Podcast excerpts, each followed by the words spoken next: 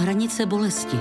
Sport sám o sobě už vytváří určité nároky na psychiku toho sportovce, ať se jedná o nějaký fyzický diskomfort, který je způsobený bolestí nebo únavou, tak potom taky potřeba podat nějaké maximální úsilí. Jak souvisí stav těla se stavem duše? Když už jste v praxi, projde vám více a více lidí pod rukama, tak se vám třeba po roce vracejí s tím stejným. A v té chvíli vám vlastně začne docházet, že to opravdu nejde oddělit to tělo od té duše. Jak je možné pomáhat na dálku? Když jste chronický pacient a chcete být stabilizovaný a chcete být co nejdéle v domácím prostředí, tak tam ta pomoc pomocí těchto technologií je jednoznačně prokázaná. Jaký je rozdíl mezi léčbou nemoci a léčbou pacienta? Velkou roli v současné imunoterapii hraje takzvaná personalizace. Pro daného pacienta vybíráme léčbu, z které bude nejlépe profitovat. Jaké zázraky lékaři dokáží a jak těžké je přiznat bezmoc? Člověk by neměl tomu pacientovi vzít naději. Medicína je tak barvitá a tak dynamická a tak variabilní, že se člověk může mílit. Právě začíná 86. díl měsíčníku Fokus Václava Moravce, tentokrát na téma Hranice medicíny.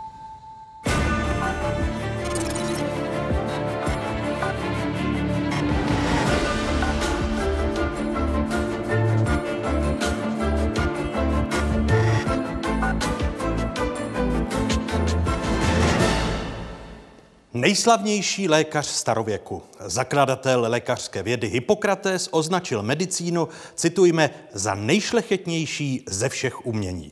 V čase Hippokratových byly hranice medicíny trefně definované jeho vlastními slovy. Co nevyléčí léky, vyléčí železo, co nevyléčí železo, vyléčí oheň, co nevyléčí oheň, je třeba pokládat za nevyléčitelné. Jaké jsou hranice dnešní medicíny? Nejen o tom bude dnešní fokus, u jeho sledování vítám vás, diváky z Pravodajské 24, i publikum tady v knihovně Univerzitního kampusu Masarykovy univerzity v Brně. Dobrý večer.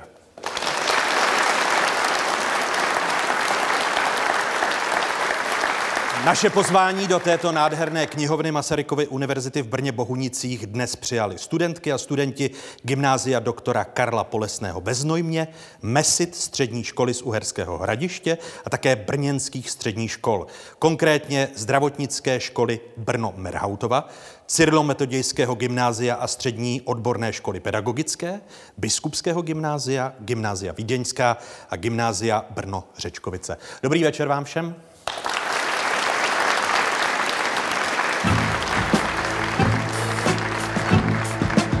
Hranice bolesti.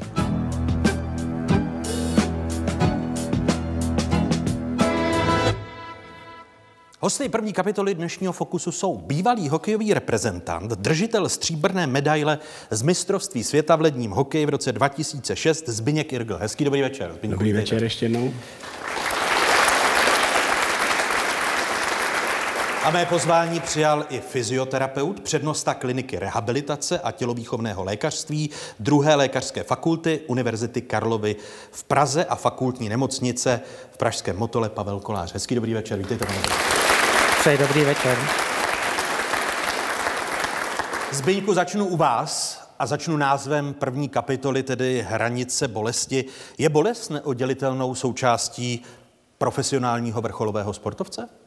Samozřejmě, protože od toho, co začnete profesionální kariéru, tak de facto nemáte, nemáte den po zápase, aby vás něco nebolelo. Tedy vždy jste trénoval a šel do zápasu s bolestí?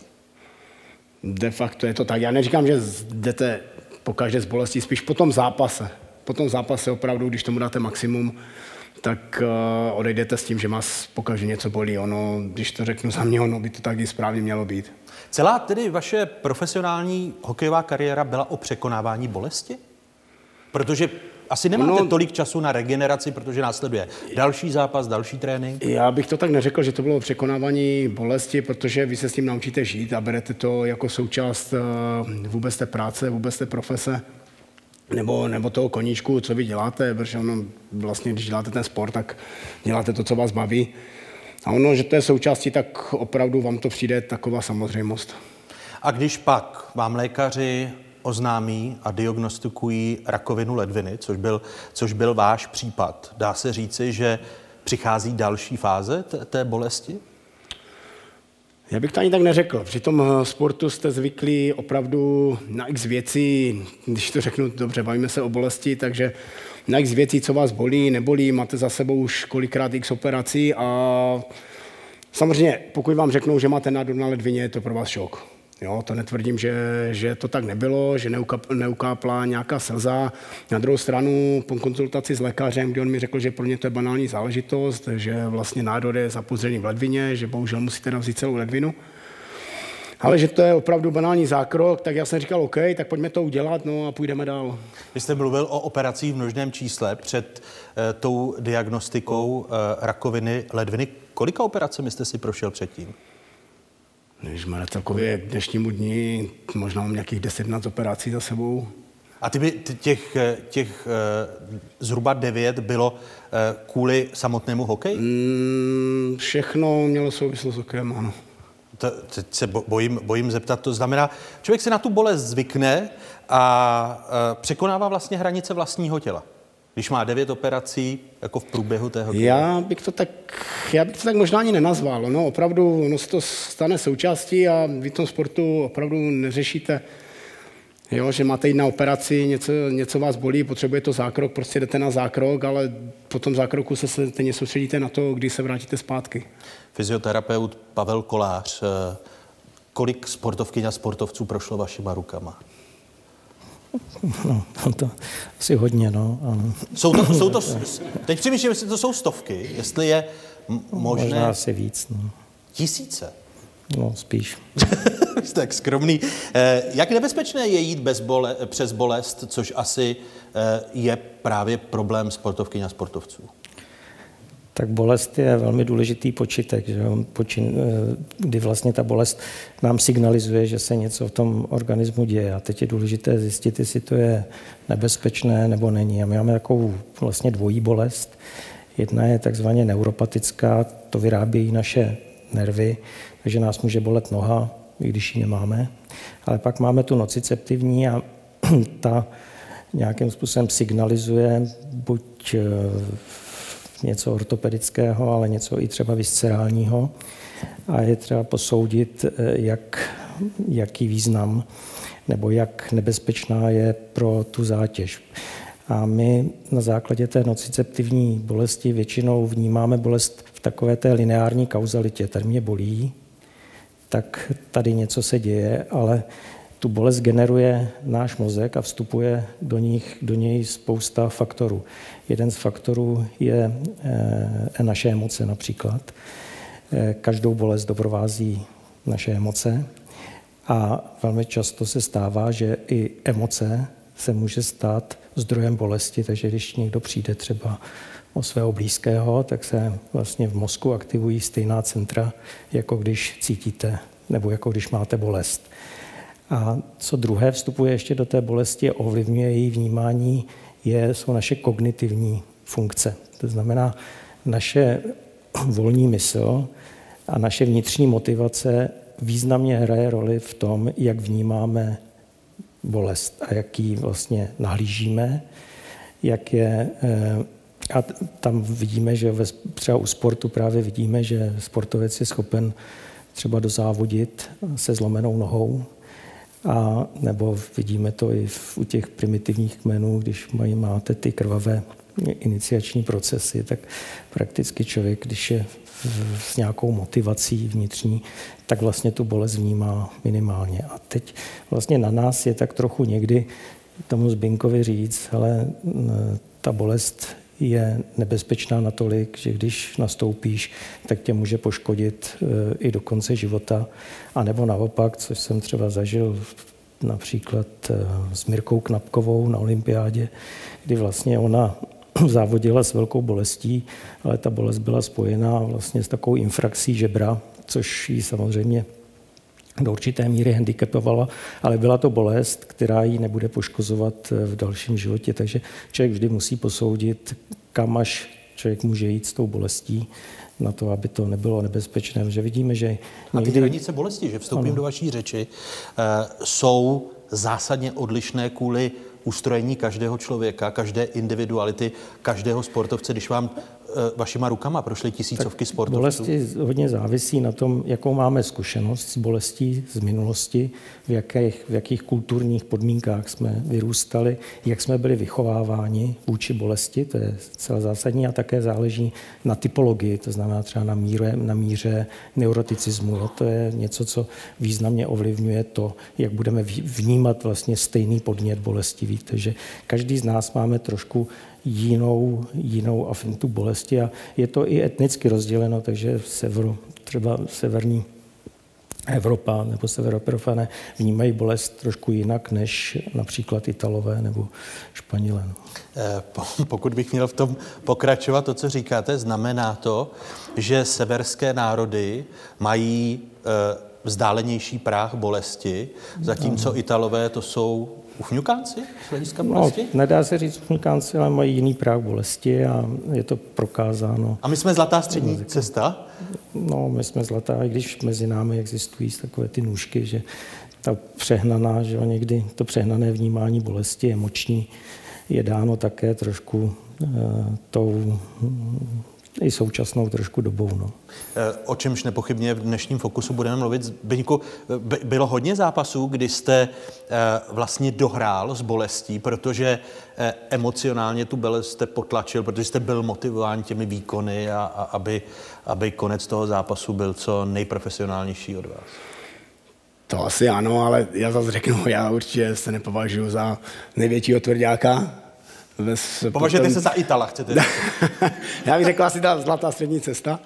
Ne, ne, opravdu mezi, mezi tím, čím já jsem si prošel, tak si myslím, že jsou daleko tvrdší kluci, jo, co vydrželi opravdu daleko větší bolest a dohrávali opravdu se zlomeninama nebo šli se zlomeninou do zápasu. Pro mě, co bylo asi nejhorší, tak eh, když jsem měl eh, v Rudním koši naši, na, naštíple žebro, No, ale to bylo vlastně, já jsem hrál v Rusku tehdy a chyběl ještě jeden zápas a potom byla reprezentační pauza. Já jsem chtěl jedna reprezentační sraz no a věděl jsem, že do toho zápasu musím nastoupit, protože jinak by mě klub nepustil.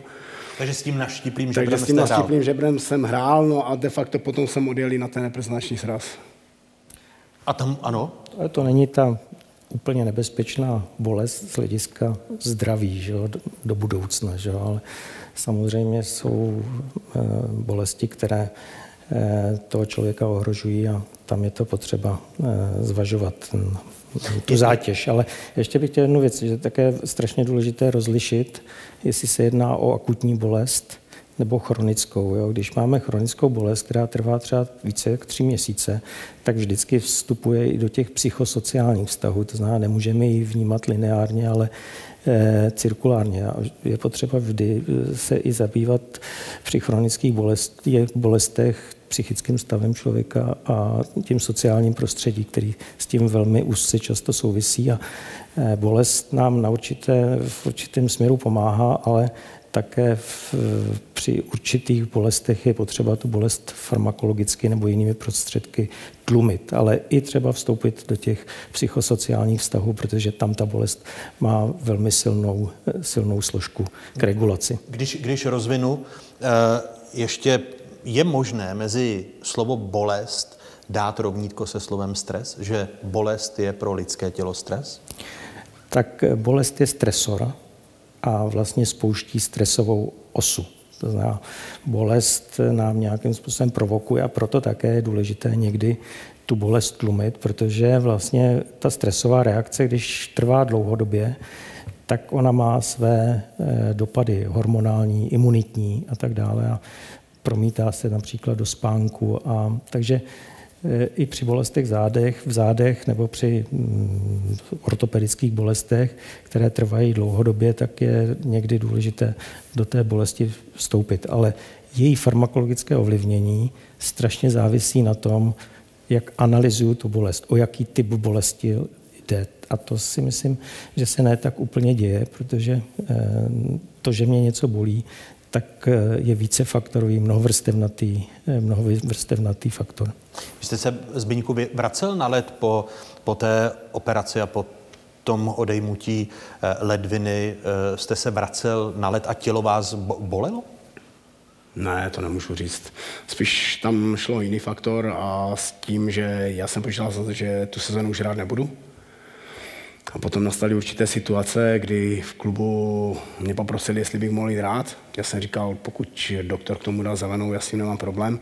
Ale spíš šlo ten faktor té nepřipravenosti, že moje tělo nebylo připraveno vůbec jít do hry. Ani ta praxe, neměl jsem tréninkovou praxi, nic takového, takže já jsem tam šel vyloženě, vyloženě na nějakých emocích, ale že by to bylo o nějaké kvalitě, to se říct nedá. Jak, jak, jak velká byla část lékařů, která vám říkala ve vašem zdravotním stavu, už nepočítejte s tím, že se na let vrátíte, nebo pro vaše tělo by bylo lepší, abyste se nevracel?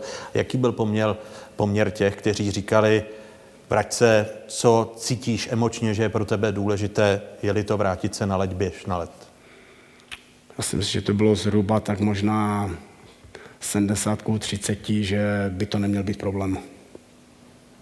A na těch 30, na, tam ne, jste neměl pochybnosti já, vůbec? Když to řeknu tak, jak jsem mluvil, mluvil o tom na začátku, že opravdu vy jste zvyklí hrát jo, pod nějakým, když to řeknu, takovým tlakem, že s tou bolestí počítáte.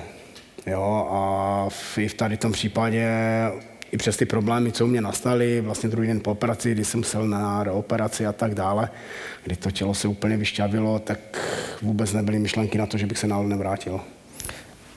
Můžu se zeptat, mě by zajímalo, eh, když ti našli ten nádor na ledvině, jak se ti to projevovalo? Jestli se to projevovalo nějakou bolestí nebo ne, ne, ne, ne, ono to bylo vlastně náhodou, protože já jsem si natrhl sval spodní břišní a díky tomu vlastně se přišlo na to, že mám nádor na ledvině.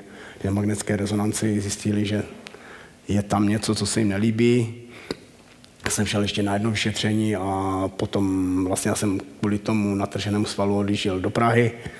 No a když jsem byl ve vlaku, tak mi lékařka, lékařka Třince zavolala a říká, sedíš? Já říkám, no, povídej, co se děje. Ona říká, no, našli ti nádor na ledvině. Ono to... Profesore, ta otázka je důležitá. Teď si budeme vzájemně klást otázky. Ne, ne, ne. Eh, ta, ta otázka z vašeho pohledu je důležitá. Zažil jste víc sportovců, kteří uh, museli přerušit kariéru kvůli uh, rakovině nebo kvůli nádorovému onemocnění a projevovalo se to jinak? Tak měl jsem určitě, ale já jsem to říkal kvůli tomu, že ta somatická bolest, kde se i najde velmi často objektivní nález, tak ten objektivní nález třeba na plotínce, nebo eh, dneska máme technologie, které vám najdou eh, prakticky patologii všude, ale nicméně velmi často překrývá některé eh, třeba z onkologických onemocnění. Já jenom třeba za leden mám pět prvozáchytů onkologických onemocnění, kdy ke mně přijde ten pacient s nějakou somatickou obtíží, bolí ho ramena, bolí ho záda. My tam často najdeme i tomu odpovídající nález, ale je to vlastně určitý odkrytí toho locus minoris rezistence, takže velmi často jaksi fyzioterapie nebo rehabilitační lékařství se stává takovou vlastně první branou diagnostickou pro řadu třeba i neurologických onemocnění, jako roztroušená skleroza nebo Parkinson se často manifestuje somatickou obtíží a k tomu je i ten objektivní nález, který se vlastně odkryje tou, tím primárním, primárním onemocněním. Takže je vždycky potřeba pamatovat v nějakých eh, souvislostech souvislostech i třeba metabolických nebo infekčních nebo neurologických, případně onkologických. Mm-hmm.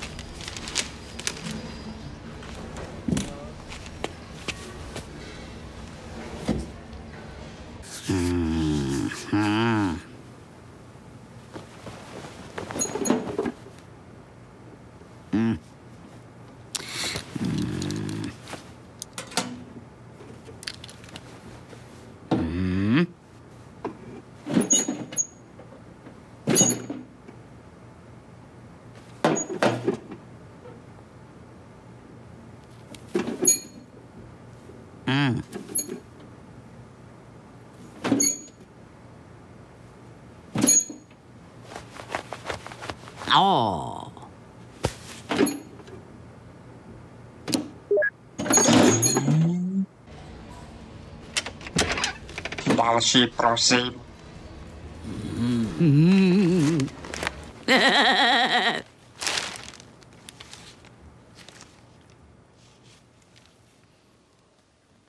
Technologické hranice medicíny v nadsázce našeho animátora Porina Rašpici.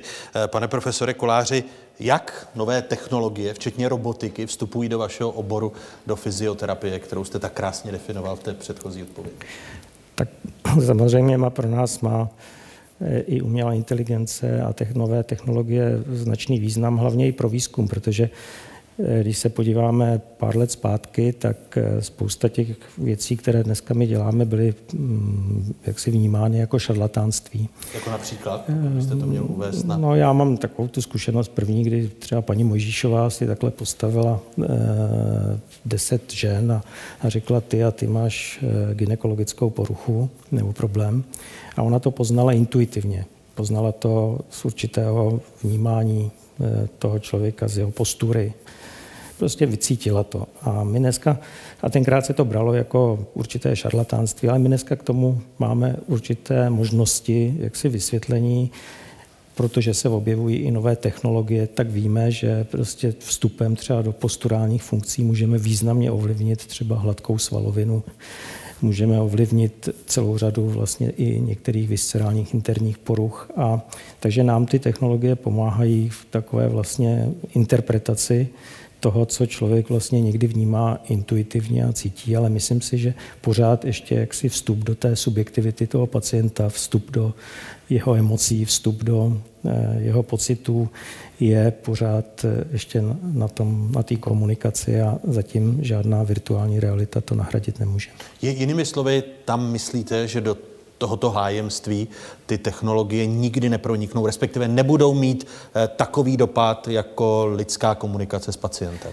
Možná, že ano, ale zatím to klinické vyšetření, to, takové to klinické vyšetření napříč obory je stejně důležité jako, jako vyšetření těmi technologiemi. Je to takový první vstup a samozřejmě je hrozně důležitý vždy i vnímat tu psychickou stránku, i psychosociální stránku toho pacienta nevidět jenom prostě ten patologický orgán. A to je ta integrace, včetně propojenosti do, do té biopsychosociální oblasti je zcela zásadní a myslím si, že zatím ty technologie to nenahrazují, ale umožňují třeba v dnešní době já spolupracuji hodně a u nás e, pracují vlastně kolegové, kteří třeba vyšetřují neurovizuální funkce, takže nám to dneska ukazuje nejen, že dobře vidíme nebo špatně vidíme, ale ukazuje to, jak zpracováváme třeba ten obraz v našem mozku, jak umíme vlastně odhadnout vzdálenost, jakou máme akomodační ostrost, jakou dokážeme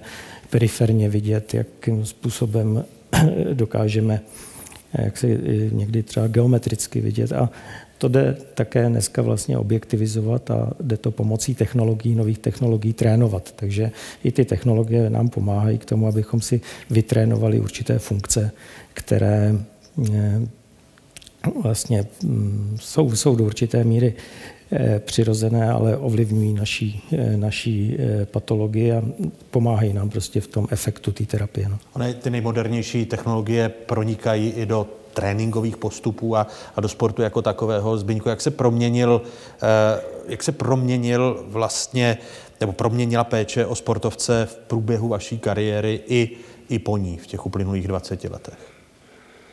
Tak samozřejmě všechno jde dopředu, jak to říkal pan profesor. Jo, nejenom samozřejmě v té vědě, co se týče lékařství, ale i samozřejmě vůbec té přípravě toho sportovce, když to řeknu, když já jsem začínal, nějaký kondiční trenér de facto neexistoval. Jo, dneska každý klub, každá mládež, jo, dokonce mládež má dva kondiční trenéry, každý klub profesionální má svého kondičního trenéra.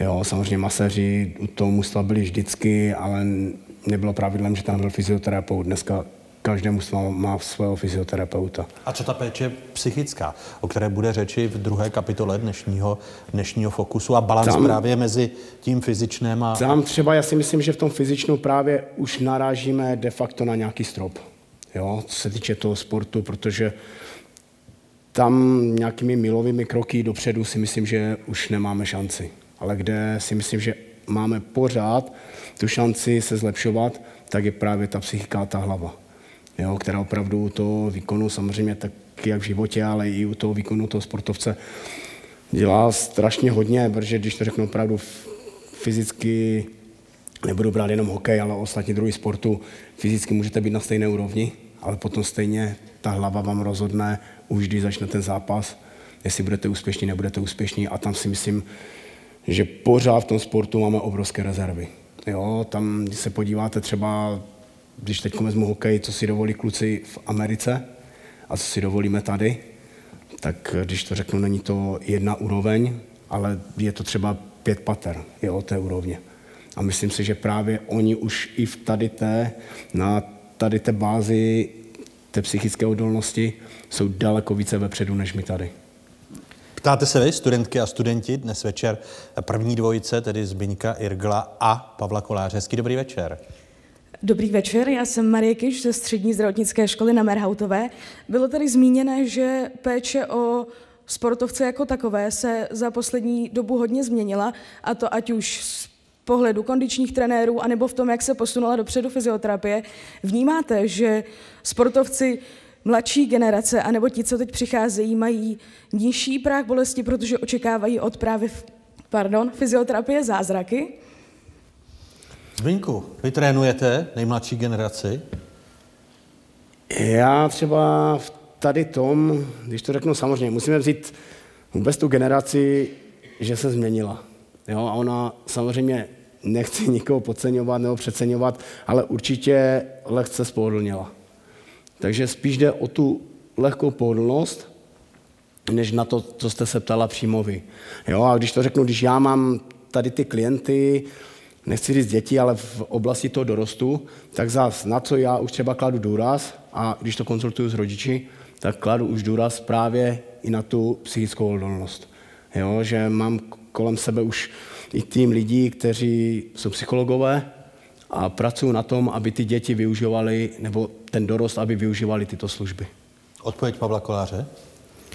Tak já nemám rád moc generalizaci, jo, protože, ale je pravdou to, že část generace už v tom sportu nevidí takovou motivaci, jako to bylo dříve, takže jak si i ten výběr eh, jak si těch potenciálních v uvozovkách mistrů světa, tak eh, je menší, ale eh, spíš jde o to, aby ty děti sportovali a ten stresor té zátěže, protože ono to bolí, dokázali trochu tolerovat. Jo? Protože dneska se hodně i posouvá taková ta schopnost Eh, modulovat tu zátěž tak, abyste vlastně získal nějakou adaptaci v těch systémech, ať to je systém respirační, kardiovaskulární. A my si z těch sportů můžeme hodně vzít do vlastně medicíny. Jo. My můžeme vlastně ovlivňovat celou řadu, celou řadu e, systémových e, nebo celou řadu systémů, ať je to kardiovaskulární, respirační, metabolický, imunitní. A ta zátěž trochu bolí a je důležité prostě u těch dětí stimulovat aspoň, aby ten sport sport měli a uvědomili si, že, že někdy tu bolest při té zátěži musí absolvovat. No. Marie? E, možná doplňující otázka teda. Myslíte si, že tedy u dětí nebo mladších svěřenců by o tom práhu bolesti měl rozhodovat spíš trenér, anebo to dítě samo? Myslíte si, že dítě má e, natolik znalost na to, aby bylo schopné poznat, co už je pro něho ten jeho práh, a nebo ne? Budete to musí být vzájemný trošku. Jo. Samozřejmě ten trenér musí mít zkušenost, kam až jít za tu hranici. A ten sport, vrcholový sport, vám dává jednu schopnost. Třeba mě dal do života jednu schopnost a to je ta otázka stop, kam až můžu jít a kde mě to musí zastavit a kde už je ta maladaptace, kde už bych se poškozoval. A to není jenom v tom pohybu, to je v celém životě, že vlastně člověk se dostává na nějaké hranice a, a my jsme trošku rozdílní, takže třeba já, když vezmu Kateřinu Neumannovou příklad, tak tam měla prostě to stop strašně daleko, jako byla schopná zastavit tu zátěž až jaksi skoro za hranicí a pak máte sportovce, který mm, jaksi jsou takový trošičku, eh, trošku obezřetnější v tom, kde už je ta hranice. A, takže my se hrozně lišíme i typologicky a myslím si, že ta odpověď na tu vaši otázku je ta, že asi by ten trenér měl vědět, kde je ta hranice a eh, nějakým způsobem ji posunovat jak mínus, tak plus. Odpověď trenéra Zbyňka Irgla. Já tady tom se snažím vždycky vést dialog.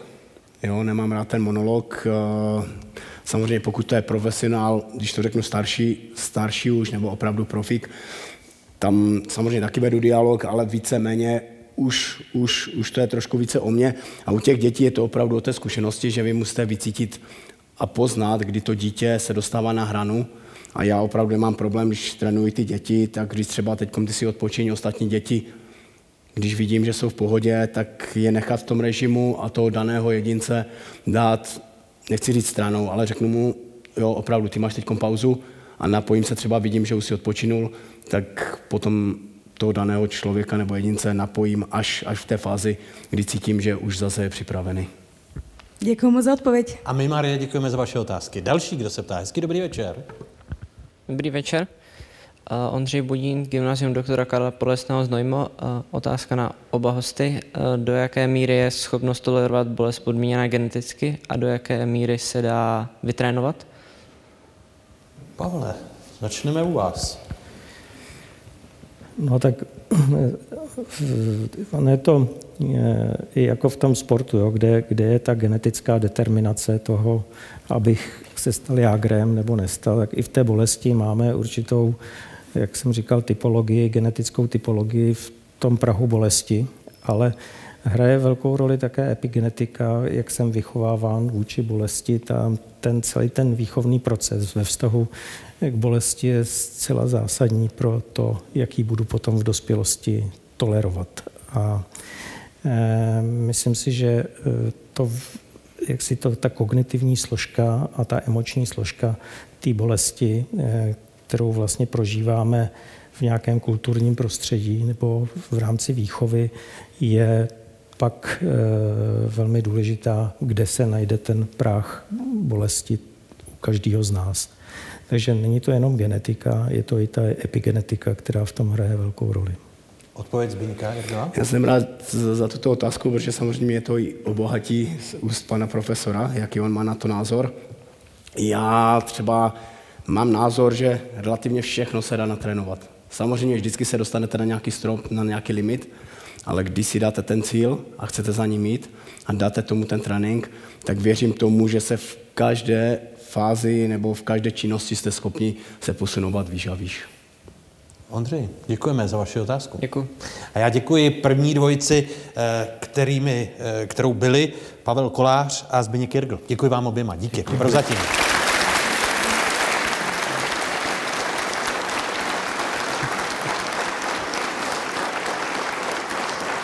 Co dělat, když nám není dobře na duši? Eh, technologická doba přeje technologickým řešením a tak lze pomoc najít i v mobilních telefonech. Eh, jednou z nich je aplikace Mindcare, kterou nyní testují pacienti zdejšího brněnského Masarykova onkologického ústavu. Jak taková aplikace může pomáhat? Natáčela Šárka Němcová.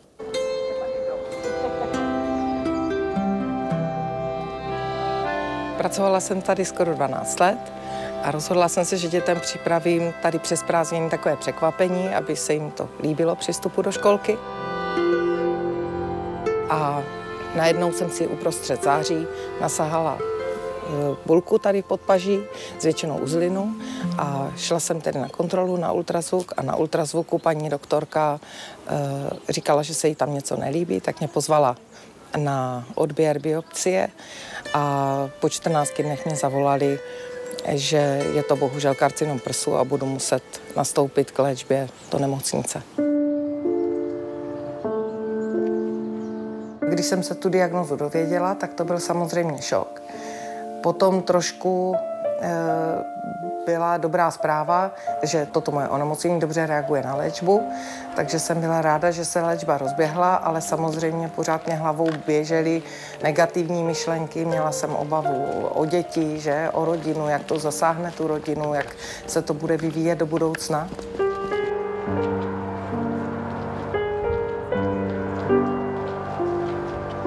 Já jsem vždycky byla otevřena takovým jako novým věcem a mám možná to štěstí, štěstí, že paní doktorka, onkoložka, ke které chodím, mě nabídla, že bych se mohla zúčastnit uh, studie kdy se testuje nová aplikace pro pacientky a mým úkolem bylo každý týden si otevřít jeden týden, který byl, ty dal, ostatní týdny byly zatím zamčené, odemykaly se postupně vždycky na začátku toho dalšího týdne a Nejprve bylo uvítání a následovaly možnosti krátkých meditací, nějaké úkoly, které jsem měla na ten týden. Vítajte v prvom týždni, na začátku našej cesty. Tento týždeň se budeme věnovat téme autopilot. V průběhu těch týdnů se ty uh, typy těch meditací obměňovaly a některé meditace byly v pohybu. U těch jsem nejvíc zůstala, ty mě nejvíc vyhovují, že když člověk jde, soustředí se na krok, soustředí se na zvuky okolo sebe a snaží se ty myšlenky koncentrovat všechny jenom tady na tu chůzi. Krátké cvičení s názvom Nohami na zemi. Cvičení probíhá v sedě. Díky tomu, co mě to přineslo všechny ty týdny, jednotlivé videa a povzbuzení. Tam totiž přichází k tomu i jenom takové třeba zprávy e, ráno, třeba při probuzení, anebo večer při usínání. Jedno se mně hrozně líbilo a mám ho dokonce, jsem si ho vyfotila, abych to mohla si přečíst kdykoliv potřebuju, že minulost už nezměníme a budoucnost je jedna z mnoha možností, takže vlastně jediný, co má smysl, je žít tady a teď.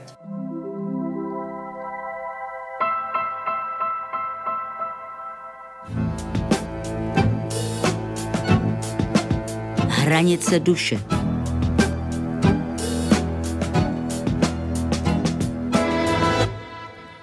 Hosty druhé kapitoly dnešního Fokusu, eh, který vysíláme z knihovny eh, kampusu univerzitního kampusu Masarykovy univerzity tady v Brně. Dnes večer jsou spoluzakladatelka neziskové organizace Nevypust duši Marie Hájek Salomonová. Hezký dobrý večer, vítejte Marie. Dobrý večer. A vítám i klinického psychologa, přednostu Ústavu lékařské psychologie a psychosomatiky Lékařské fakulty Masarykovy univerzity v Brně, Miroslava Světláka. I vám. Hezký dobrý večer. Dobrý večer. Miroslave, začnu u vás. Vy jste spoluautorem nebo jedním z autorů aplikace Mindcare, kterou jsme viděli v reportáži, ostatně i uživatelku Nikol uh, Marečkovou Terzič máme tady dnes s námi večer v publiku. Eh, jaká byla motivace vzniku té aplikace?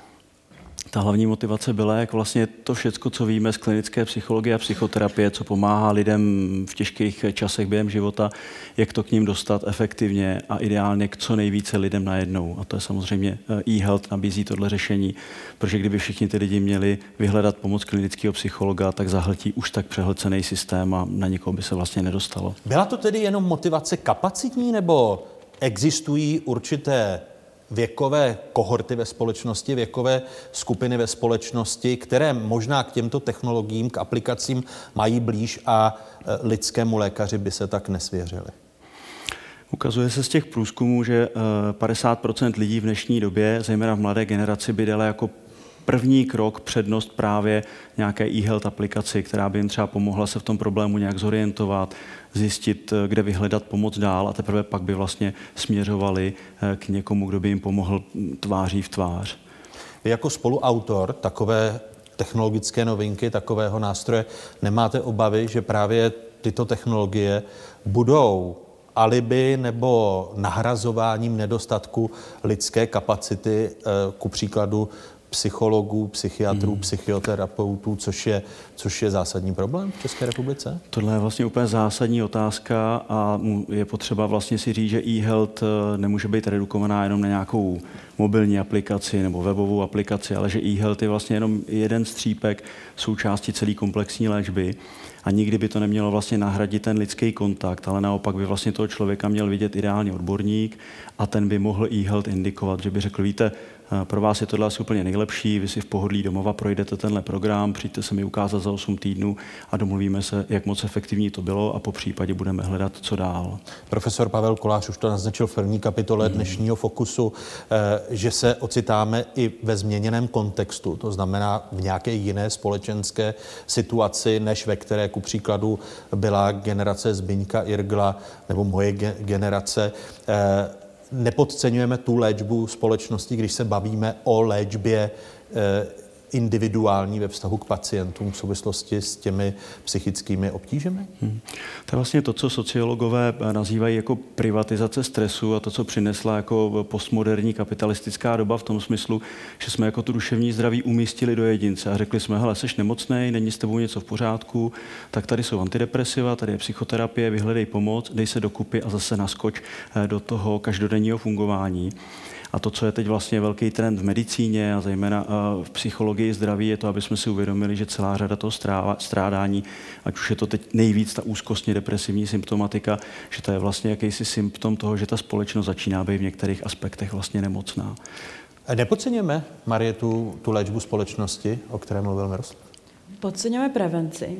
Uh, nevím, jestli léčbu společnosti, to je podle mě to ještě něco trochu jiného, ale uh, podceňujeme určitě prevenci a léčba společnosti je pro mě hrozně jako široký uh, téma s tím, že kde bychom s tím měli začít. Uh, uh, postmoderní kapitalistická doba je takový jako hrozně jako těžký, Aha, pojem. těžký pojem, těžký mm-hmm. termín a, a to bychom museli jako přebudovat celou tu společnost, postavit ji úplně na jiných základech. Myslím si, že uh, ale tou prevencí a tím, že se vlastně budeme uh, starat o svoje duševní zdraví a uvědomovat si taky, z čeho všeho je složeno, co všeho, všechno ho ovlivňuje tak možná ale tady k tomu někteří z nás s postupem času dojdou.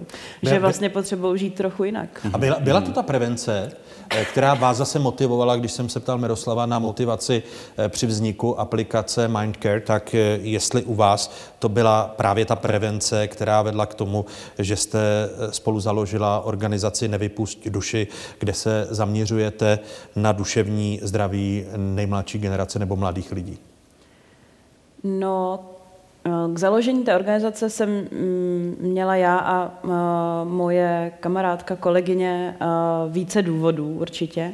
A jeden z nich byl, že jsme v zahraničí viděli, jak může nějaká jako osvěta a vůbec jenom ta konverzace o duševním zdraví právě pomáhat v té prevenci, ale i v, ve včasném vyhledání už potom pomoci, když má člověk potíže. A jedním z dalších jako velkých motivátorů bylo i to, že my jsme sami zažili uh, duševní onemocnění a, a věděli jsme, uh, že je opravdu potřeba začít uh, o tom mluvit právě Eh, natolik otevřeně, aby se lidé, když už se jim něco děje, nebáli vyhledat pomoc a zároveň jsme viděli, eh, co všechno se dá, ale ještě taky dělat pro to, aby se to člověku minimálně jako nevracelo, když už se to stane a že eh, ta prevence nemusí fungovat jenom pro lidi, kteří se ještě nikdy s něčím takovým nesetkali, nikdy neměli duševní obtíže, ale může být jako hodně prospěšná i pro lidi, kteří už se s tím třeba nikdy potom nechtějí znova setkat, protože ty potíže mají tendenci se vracet do života. Nakolik je zkreslující to, že eh, když se nevypůjst duši zaměřuje na ty nejmladší generace, že právě ty jsou z hlediska těch duševních onemocnění nejohroženější? Záleží, jak se na to díváme, ale mm, pokud se podíváme na chronická duševní onemocnění, tak 50% z nich eh, se poprvé projeví. To neznamená, že jsou diagnostikována, ale ukážou se nějaké ty symptomy do 14. roku života a 75% do 24. roku života. To znamená, my máme jako velký potenciál uh, začít s tím pracovat uh, včas a máme ho právě třeba ale i ve školách. My jsme se na to dívali tak, že tohle je nějaká skupina, kde můžeme udělat jako velký kus práce, uh, prevencí, ještě preventivně, ale právě třeba i tím, že jim včas pomůžeme. A když se pomůže včas, eh, tak ta pomoc může být úplně nepatrná, může být strašně maličká. Eh, není nutně třeba potřeba, aby to došlo do ordinace psychiatra nebo klinického psychologa. Eh, někdy stačí opravdu jako málo pro to, aby se nerozjel obrovský problém. Pokročili jsme výrazně s destigmatizací duševních onemocnění naší společnosti?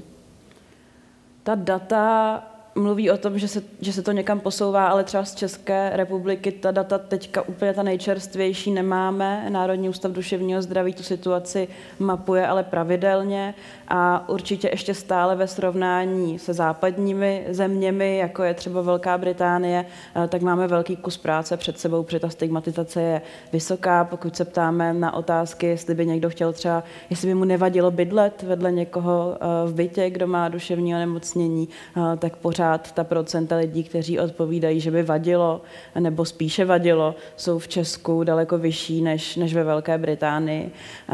A, a tam jsou potom i otázky, jestli by vám vadilo někoho takového zaměstnat nebo s ním pracovat. A to, je, to jsou jako otázky, které jsou pro tu společnost velmi důležité a měli bychom na nich dál v destigmatizaci pracovat. Pane docente Světláku, váš pohled na tu destigmatizaci? Myslím, že jsme urazili velký kus cesty a zároveň to na té polaritě otvírá i tu druhou otázku, kde by se ta destigmatizace měla zastavit, aby se vlastně jako z duševního zdraví nestalo téma, eh, který se nám vrátí z druhé strany, tedy že každý u sebe budeme vlastně diagnostikovat nějakou duševní nemoc. A myslím, že v této diskuzi je strašně důležité rozlišovat mezi tím, co je vlastně duševní nepohoda, kterou zažíváme všichni a patří k životu a jeho přirozenou součástí a nikdy to nebylo jinak, a kde už pak začíná ta, to duševní onemocnění, aby jsme vlastně z té populace, tak jak třeba Národní ústav duševního zdraví, byť ty data byly desinterpretované trošku, tak zpráva o tom, že 50% dětí v devátých třídách má jako středně těžkou a těžkou depresivní poruchu, tak to samozřejmě ne, to je jakoby nesmysl, jo? to by vypadalo v té společnosti úplně jinak.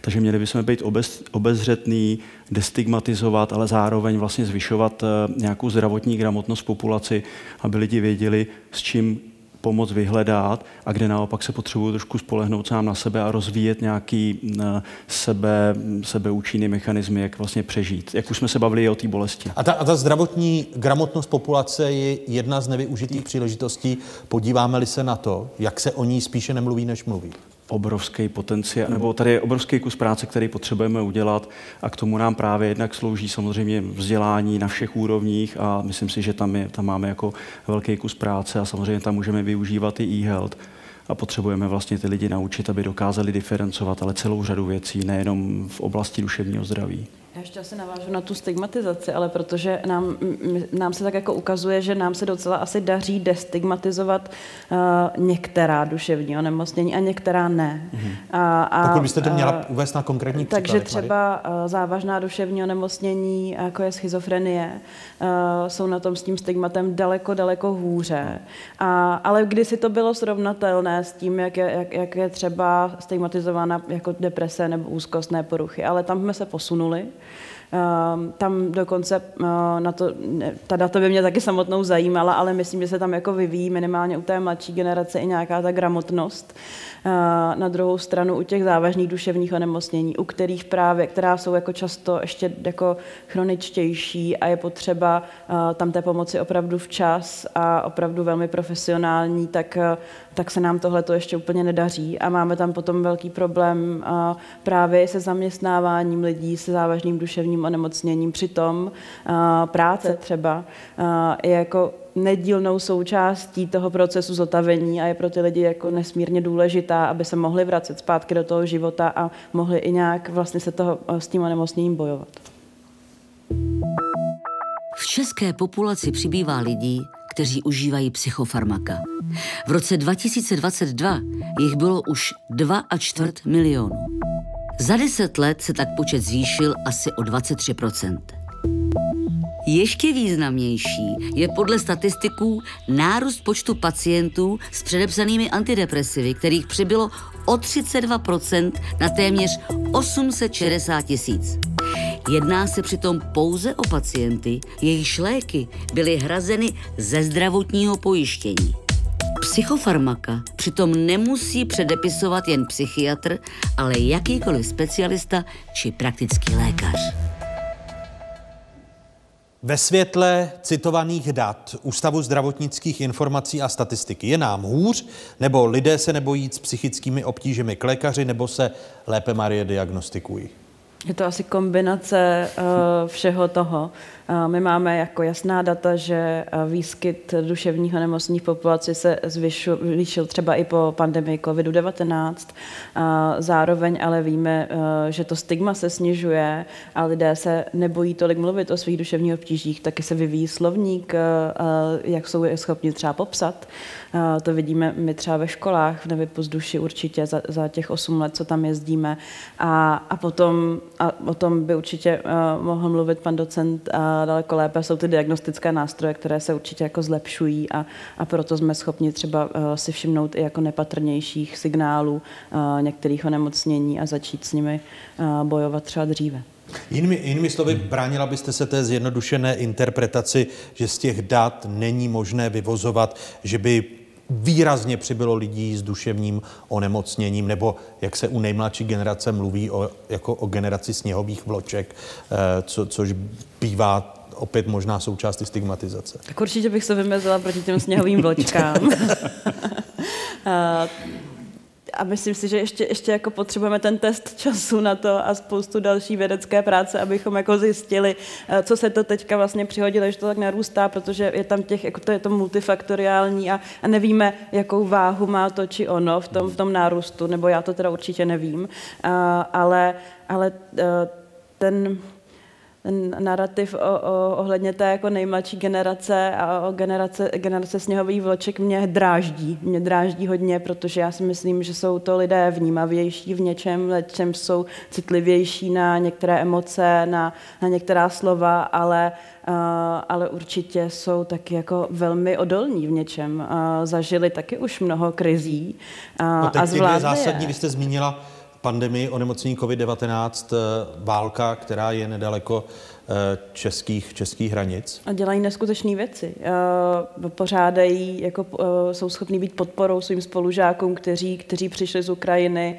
pořádají pro ně sbírky v covidu a v covidu byli prostě často v první linii, pokud mluvíme o vysokoškolácích, kteří se taky, to, to je ta generace, která do tohohle označení často spadá a, a myslím si, že si to nezaslouží. Eh, interpretace těch dat eh, vám, pane docente? Já souhlasím s Marí, vlastně my z toho nemůžeme úplně nic moc vyčíst, eh, i vzhledem taky k tomu, že nemáme nějakou jako jednotnou teorii těch duševních onemocnění, takže to možná taky ještě navíc k tomu může i odrážet bezradnost všech lidí, kteří léky předepisují, protože těm lidem chtějí pomoct v té dobrotě, kterou mají a zároveň to je jediný nástroj, který mají. Že než se dostanete k psychologovi, to trvá, ale zároveň samozřejmě, když už k němu začnete chodit, tak to je docela dlouhý časový úsek, než se třeba dostaví nějaký efekt té psychoterapie. A to jsem se chtěl zeptat, zda právě nedostatek toho lidského personálu, o čem jsme mluvili na začátku této kapitoly, nenahrazujeme práškováním. My od, odpuste ten pojem. Ano, je to, je to jedna z teorií, ale vlastně takových nouzových není asi zatím zlej úmysl, je to opravdu jenom jako to nouzové řešení, jak to můžeme udělat. A zároveň to taky odráží to, jak se potřebujeme naučit efektivně využívat zdroje, které v tom zdravotnictví máme. A to je právě to téma, že od technologií, které nám můžou pomoci nakanalizovat velký data soubory a dostávat z nich jako jasné informace o tom, kam upřít cíly, co se vyplatí, co dostaneme za peníze a co dostaneme za personál, který e, máme. A ptáte se opět vy, ne, nejmladší generace, studentky a studenti eh, tady eh, škol ve Zlínském a Jihomoravském kraji, kteří jste dnes večer v knihovně Univerzitního kampusu Masarykovy univerzity. Kdo se ptá jako první? Hezký dobrý večer. Dobrý večer. Dobrý večer. Já se jmenuji Dominika Mučková a jsem z Cyrilometodijského gymnázia a střední odborné školy pedagogické Brno. Já mám otázku, kterou směřu, budu směřovat asi na oba hosty. Eh, jedná se o přístup k lidem, kteří si prožívají nějakou psychickou situaci, která pro ně je těžká, nebo, na, nebo o přístupu k lidem s psychickým onemocněním, protože si myslím, že se mnozí z nás s takovými lidmi setkávají a uh, protože je každý člověk jiný, tak se nebudu ptát na to, jak k takovým lidem přistupovat, ale spíš čeho se vyvarovat v přístupu k lidem s psychickými onemocněními a také do jaké míry jim třeba může slyšení našeho názoru na věc pomoci a kde už jim může například uškodit. Marie, začněme u vaší odpovědi. Tak každý člověk je sice jiný, ale, ale my přicházíme i v nějakých našich výzkumech a, a na to, že v těch školách na to, že každý ale chce být vyslyšen a slyšen. A, takže to, co můžeme udělat určitě pro většinu z těch lidí, je naslouchat. Možná ještě předtím, než začneme říkat třeba nějakou naší vlastní zkušenost, i když i tam může být mnohdy hrozně nosná, protože mě třeba osobně hodně pomohlo, i když jsem slyšela, že někdo prošel něčím podobným a podařilo se mu s tím vyrovnat.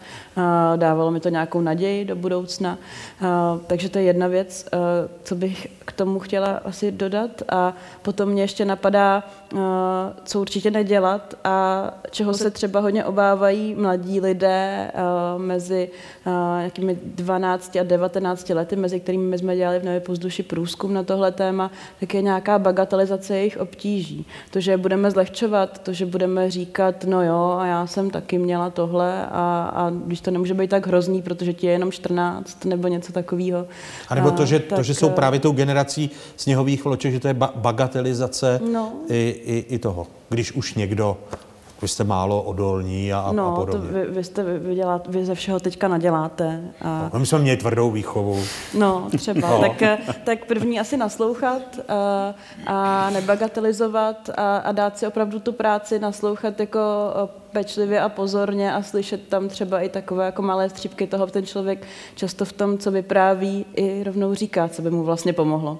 Miroslave, vaše odpověď eh, na otázku Dominiky. Já myslím, Dominiko, že vy už jste odpověděla tou svojí otázkou, že tu, co pokládáte nám, tak úplně stejně se můžete vlastně ptát těch lidí. Hele, co bys potřeboval, co už by ti ublížilo, kde je to moc, kde je to málo, přesně takhle dialogicky a, a použít to přímo. Děkuji moc za odpovědi. Jste spokojená s odpovědí? Jsem, jsem spokojená. Pokud byste se chtěla doptat, máte šanci. Eh, kdo se ptá další? Hezký dobrý večer. Dobrý, več- dobrý večer, mé jméno je Matyáš Opletal a jsem z gymnázia Brno Vídeňská. A můj dotaz, já jsem to napsal, eh, můj dotaz eh, zní, na jaké úrovni vzdělání a jakým stylem by se měli studenti seznamovat o duševním zdraví a zdravotní gramotnosti a učit se o ní. A zároveň bych ještě rád věděl, jak zlepšit ten systém, kde je málo vzdělaných pedagogů v této oblasti a přeplnění systém toho primárního síta těch školních psychologů. No, Matyáši, to je čtyři otázky. My, my, Miroslave, začněme to. Je dobře, že jste si to napsal, protože mi připomenete, pokud bych některou z nich zapomněl. Miroslave, začněte. Ne, Matyáši, už jenom v té otázce vlastně ukazujete, jak i vy si uvědomujete, jak ten problém je vlastně komplexní a že potřebujeme změnit vlastně vzdělávání na pedagogických fakultách, aby jsme připravovali učitele líp pro tu, pro tu péči toho pedagoga, čímž chci vyzvednout, že být učitelem je vlastně skvělý a velmi záslužný ve společnosti.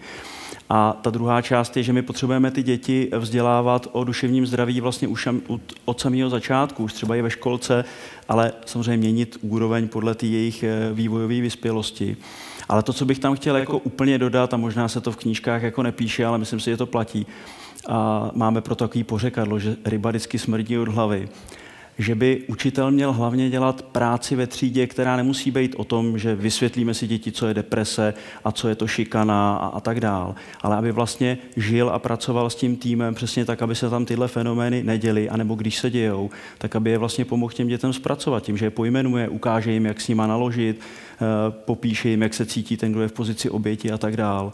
Takže myslím, že ta změna by měla být jednak systémová a jednak víc, ale upřít cíly ne na to frontální vyučování, deprese, toto, data ukazují toto, ale vlastně ukazovat jim v tom dění, v té třídě právě to, jak s tím pracovat. Protože to, že nebudou duševní poruchy nebo trápení, to je samozřejmě úplný nesmysl. To, že vymizí šikana, to, že vymizí drogy, to se jako samozřejmě nestane, takže my spíš potřebujeme vzdělání a nástroje, jak aby jsme, aby jsme se všichni naučili s tímhle vlastně pracovat. Odpověď Marie vaše? No, ukazovat uh, svým příkladem taky uh, to, že ta péče o duševní zdraví je důležitá, to určitě může udělat jako každý učitel, nemusí na to mít speciální výcviky v krizové intervenci a podobně, ale jít nějakým vlastním příkladem v té péči, to bych doplnila ještě.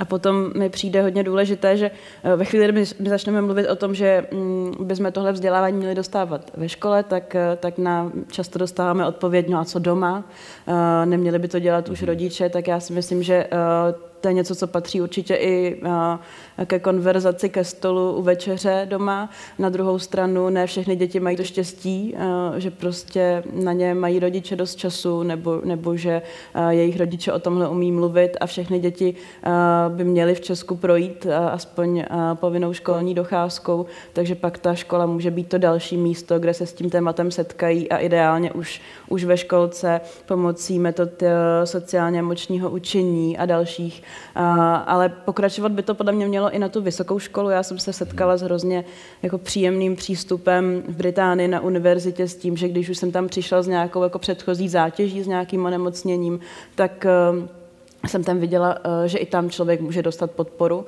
a není to tak, že tam už teda jste dost velký na to, abyste ji nepotřebovali. Často ji potřebujete i v práci. Existují firmy, které dneska svým zaměstnancům nabízí nějakou podporu duševního zdraví nebo té prevence. A myslím, že to patří jako průřezem do celého toho života člověka. Matyáši, vy jste se setkal ve škole s tím, že by jste byl vzděláván v oblasti uh, me, té medicínské gramotnosti nebo uh, zdravotní gramotnosti?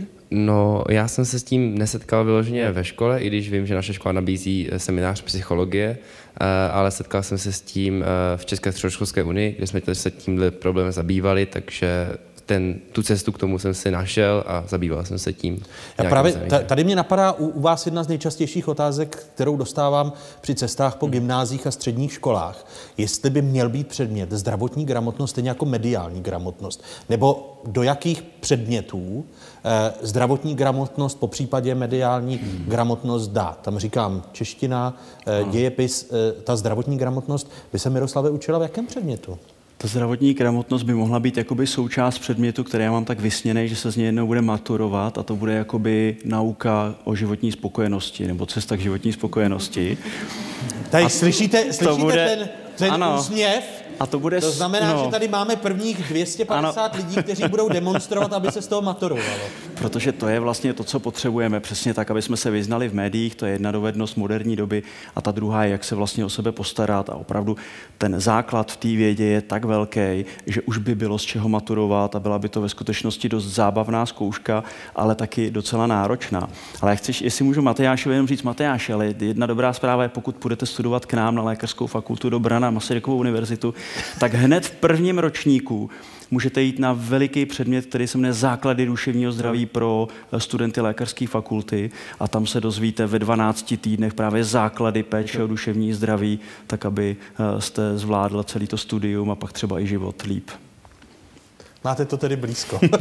Ke kolegovi. Díky, díky za nabídku, zvážím to. Marie, jestli chcete ještě... Ten, well-being je jako průřezový uh, téma ve škole, takže ono se tam už teďka, uh, když se škola jako snaží, může objevovat v mnoha předmětech.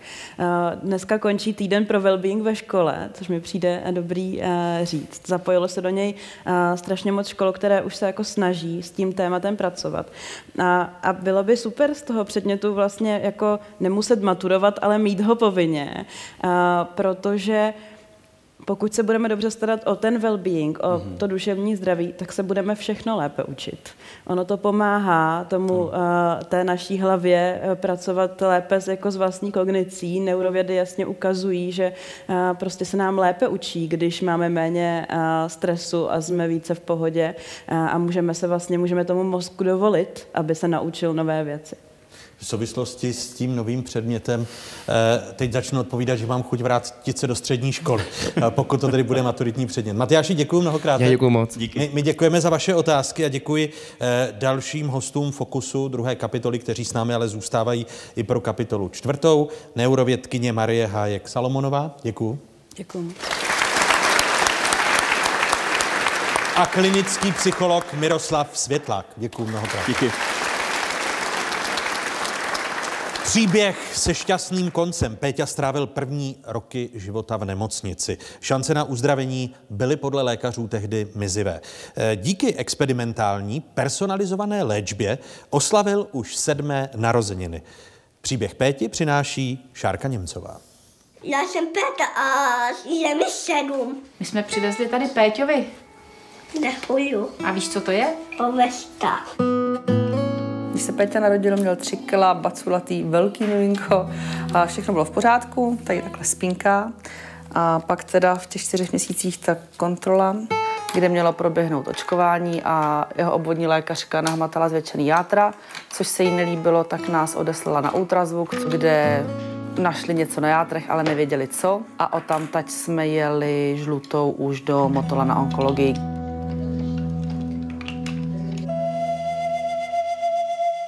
Musím říct, že to pro mě byl asi nej, vlastně z nejemotivnější zážitek, eh, jeden z nejhorších ten na začátku, kdy přijete na ten, eh, do té nemocnice, do té chodby, eh, plno těch nemocných dětí, že jo, bez vlasů, ve špatném stavu a ty tam vzadu seděla manželka s Péťou prostě a čekali, co z toho vypadne, co z toho jako bude. A až asi teda za dva dny přišli s tím, že má nádor v dutině bříšní s metastázema v játrech. Mami, zase to má. Hodně toč. Mám s tebou? Tak ukáž. No, no, to je ono, musí takhle křupnout. Proběhly dva bloky chemoterapie, kdy jsme měli chemoterapii domů, chemoterapii domů a když jsme nastoupili na třetí blok chemoterapie, tak u něj nastaly komplikace. Pak jsme tam byli dlouho, dlouho, dlouho, až přes Vánoce a až dokonce přes jeho první narozeniny. Takže první narozeniny měl v Motole.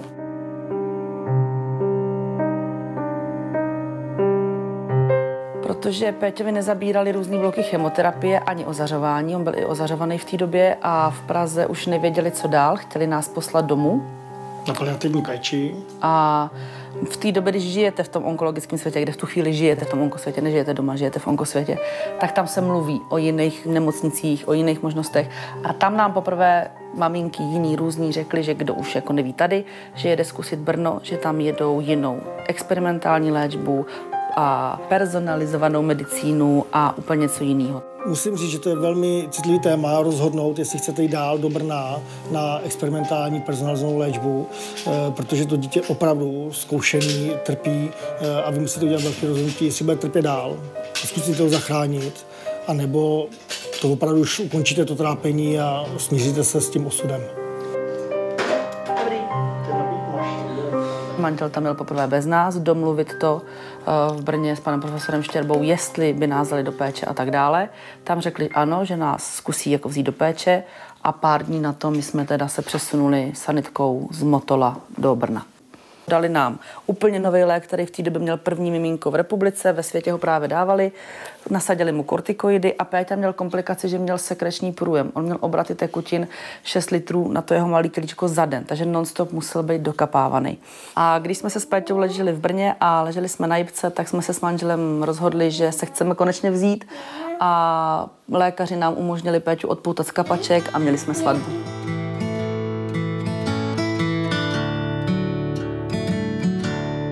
Po sedmi měsících léčby v Brně, kdy lékaři zkoušeli různé varianty léků, se povedlo najít kombinaci léků, kdy Péťovi přestal sekreční průjem a mohli jsme jít domů. Tohle je den před odjezdem po 465 dnech domů. Přesně den před odjezdem se točil na břicho. A Péťo, kam jdeš v září? Do školy. Do školy a těšíš se? Těším. A kam chodíš teď? Do školky. Do školky. Já musím říct, že ano, uděláme maximum pro to dítě. E, snažili jsme se opravdu zachránit mu život, aby tady s náma byl a udělali jsme dobře. Je tady teďka s náma, je v dobrém stavu e, a je to radost ho tady vidět.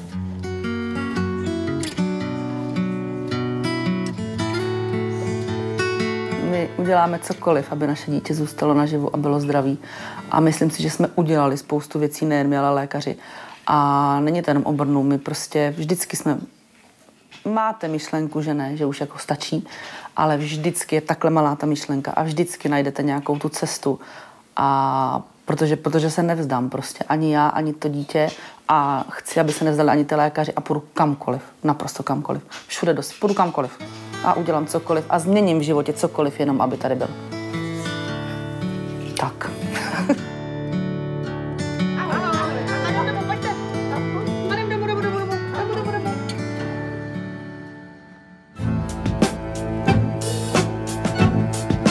Hranice pomoci.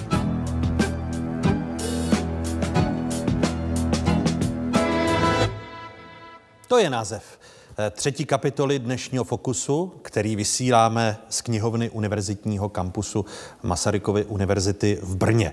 A vítám imunoložku Lenku Zdražilovou Dubskou, která je přednostkou Ústavu laboratorní medicíny Fakultní nemocnice Brno. Hezký dobrý večer, Lenko. Dobrý vítejte. večer.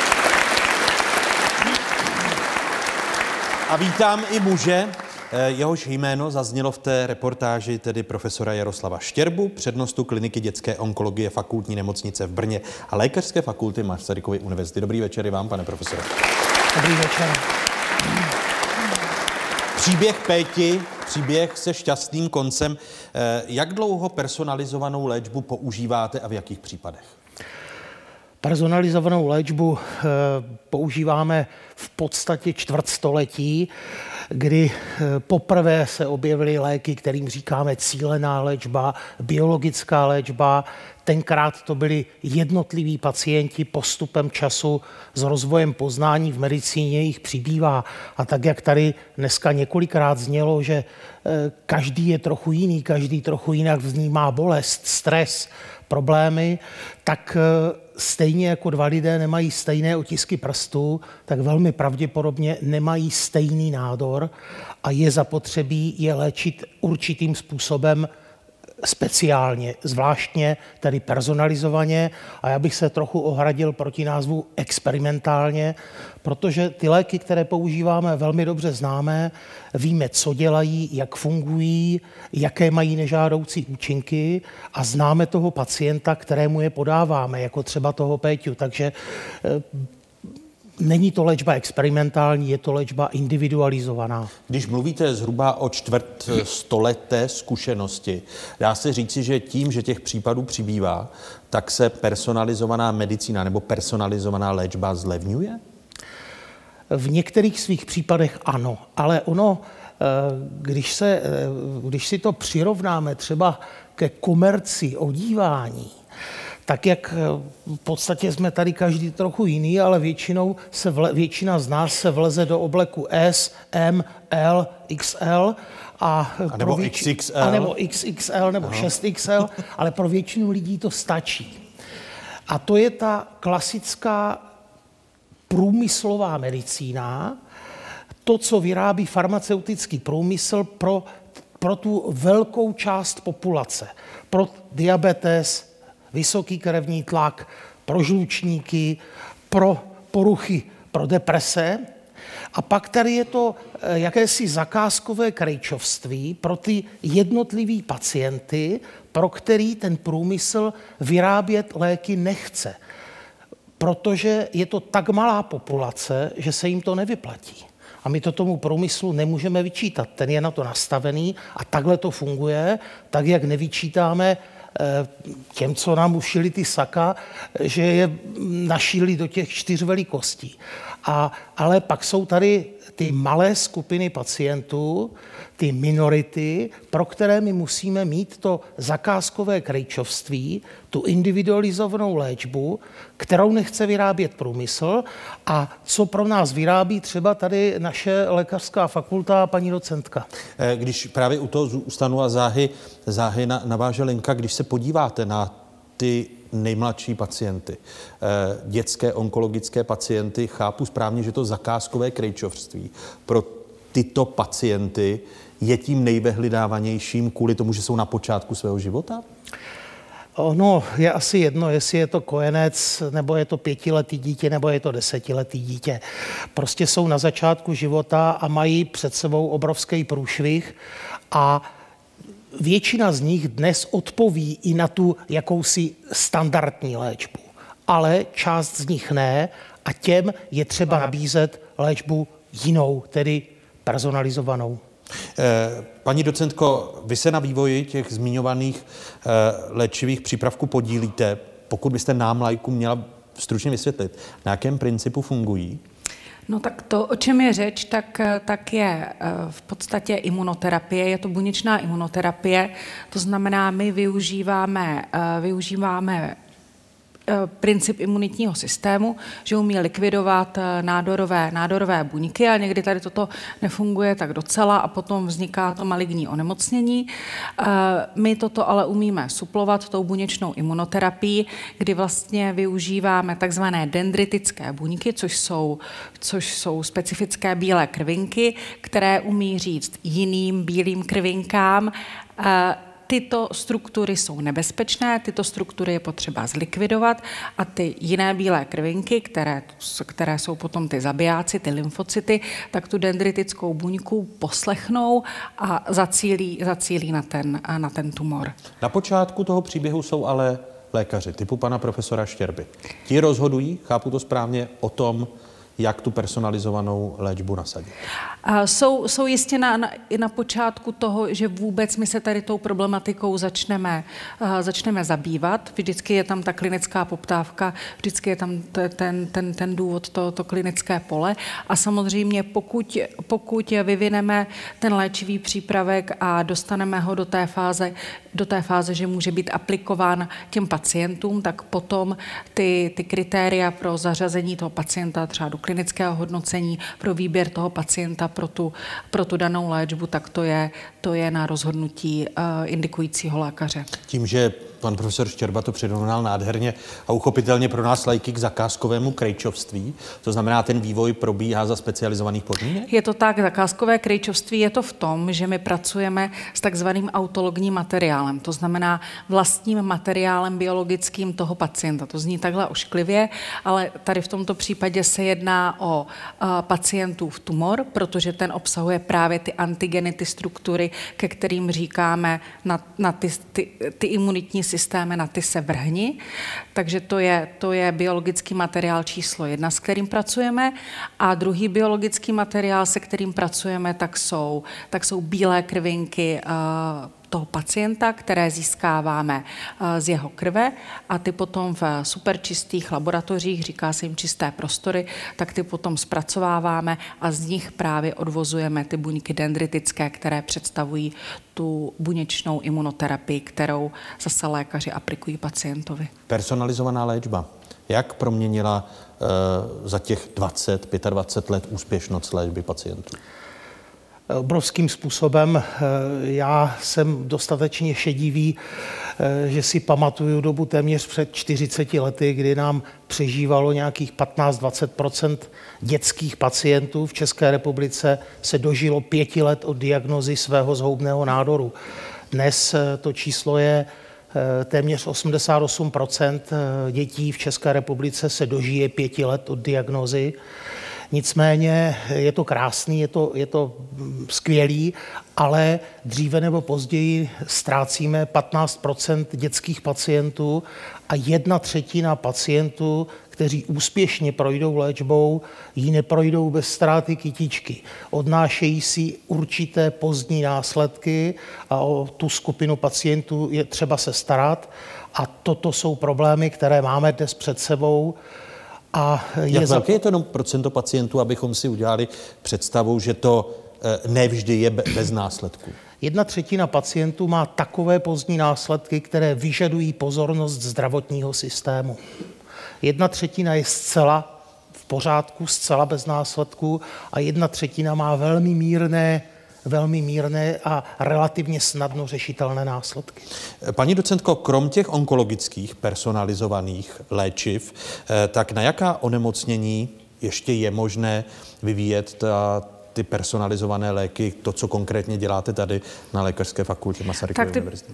personalizované léky se se většinou vztahují k vzácným onemocněním a dalším vzácným onemocněním, na které cílíme, je epidermolýzis bulóza, neboli nemoc motýlých křídel. A pro tady tyto pacienty eh, máme pro klinické hodnocení zase časné fáze 1 lomeno 2, tak pro ně máme takzvané mezenchymální kmenové buňky, které získáváme, není to přípravek eh, autologní, je to přípravek alogenní, to znamená z materiálů dárců. Tímto materiálem je je eh, tuková tkáň, eh, která se získává liposukcí a z této proto v té tukové tkáni jsou takzvané mezenchymální kmenové buňky, které my zase v laboratoři namnožíme a uh, připravíme z nich léčivý přípravek, který se uh, aplikuje pacientům s nemocí motýlých křídel. Si vzpomínám na jeden příběh pacienta, dětského pacienta motýlých křídel, který vyvolal uh, celonárodní sbírku a nechci říct, že popularizoval nebo nasvítil nemoc motýlých křídel jako velmi vzácné onemocnění. My jsme v těch uplynulých měsících viděli i celonárodní sbírku 100 milionů korun eh, na Martínka, který se úspěšně vrátil eh, z Francie.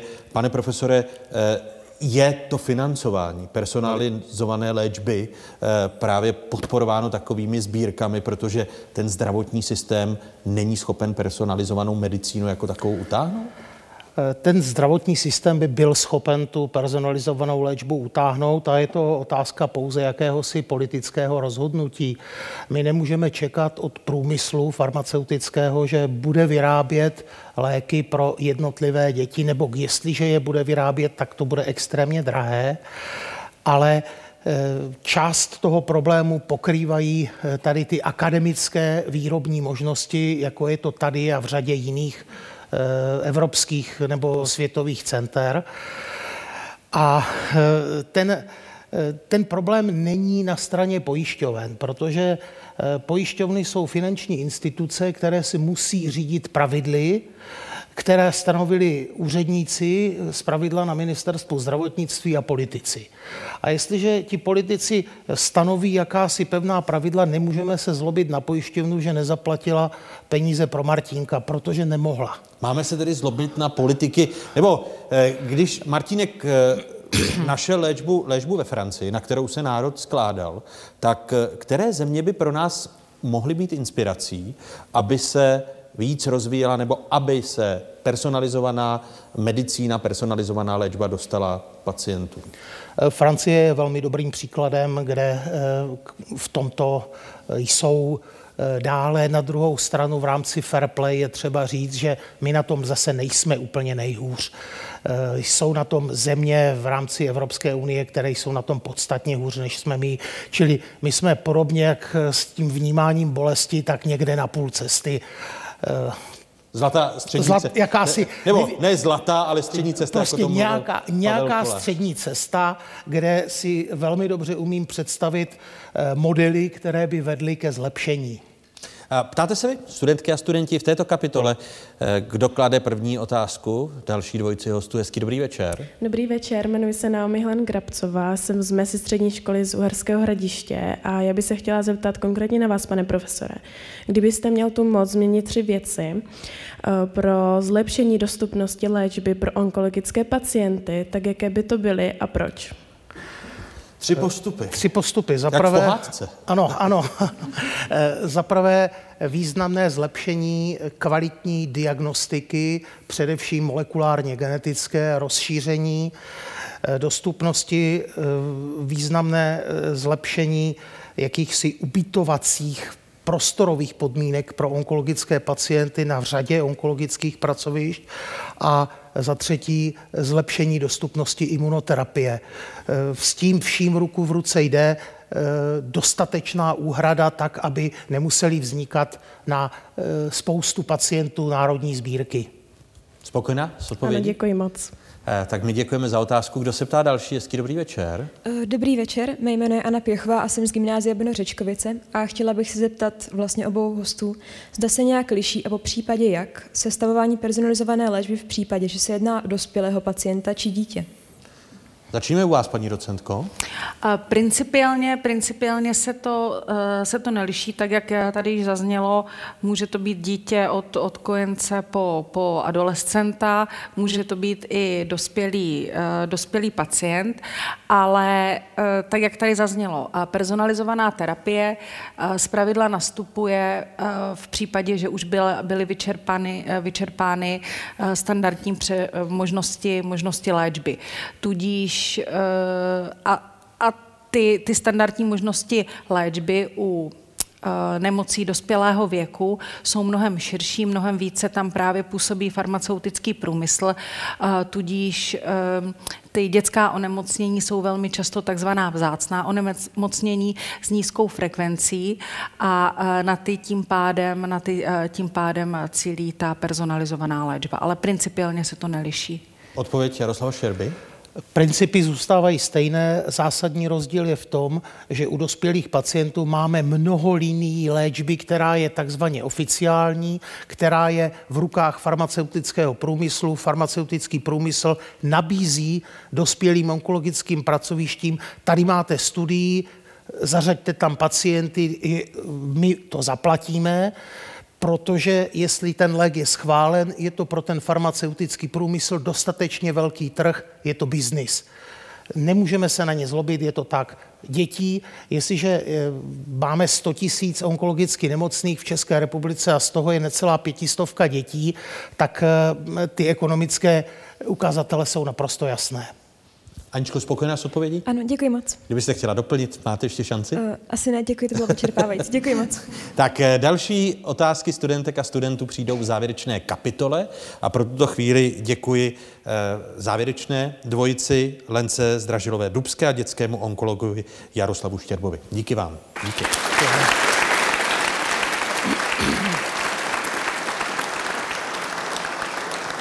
To módní sousloví už tady zaznělo, umělá inteligence, která dokáže na rentgenových snímcích najít těžko pozorovatelné změny. E, najdeme ji už také v prvních nemocnicích v České republice a stojí za ní tuzemští vědkyně a vědci. Jak její vývoj probíhal a jak přesně funguje, natáčel Zbyněk Kňourek.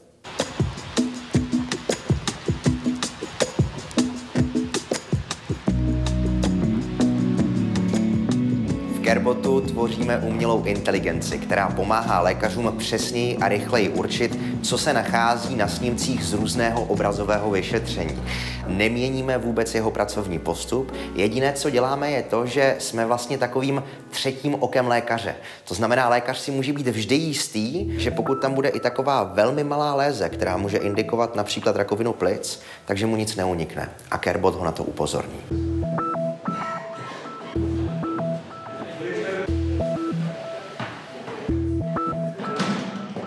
V se věnujeme vývoji aplikací umělé inteligence, které pomáhají radiologům lépe vidět, co se nachází na rentgenových snímcích hrudníků, mamografií nebo třeba rentgenových snímcích skeletu.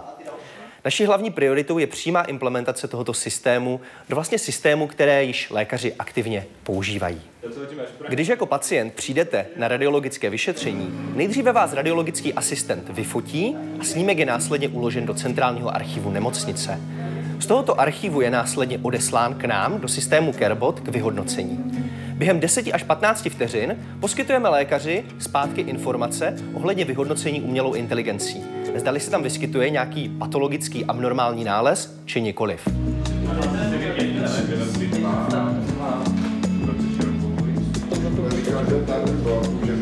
Tu môžeme vidieť štandardné vyšetrenie rengen hrudníka v systéme, v akom si ho zobrazí lekár v nemocnici a lekár si následne môže jedným kliknutím zobraziť výstup hodnotenia našim modelom umelej inteligencie.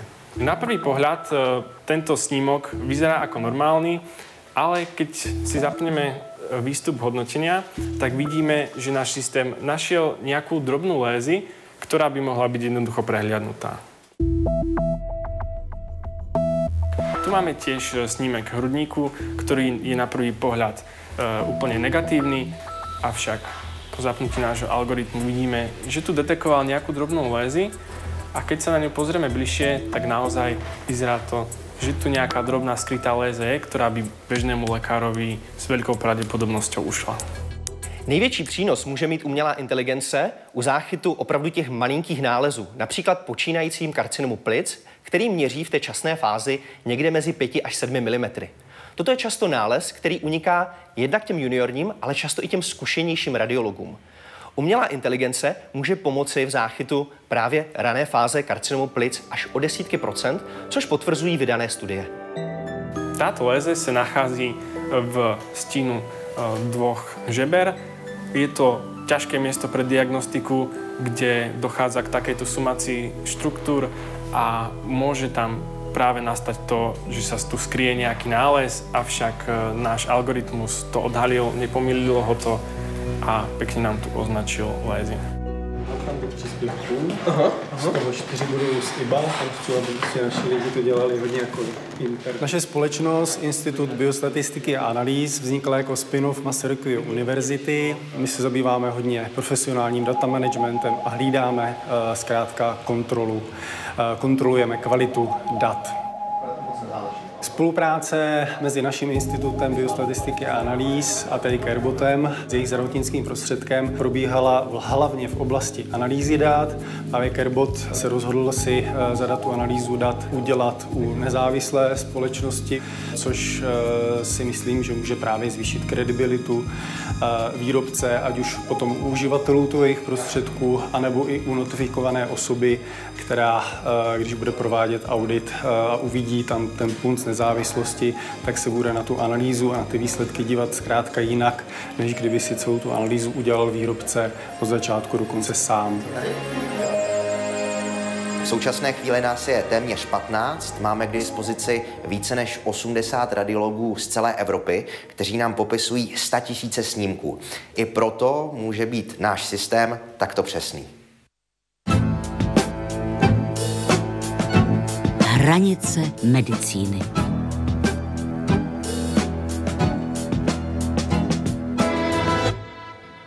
Název dnešního fokusu, ale i závěrečné kapitoly, ve které se studentky a studenti, kteří jsou dnes tady v publiku knihovny univerzitního kampusu Brněnské Masarykovy univerzity, ptají šestice našich vzácných hostů.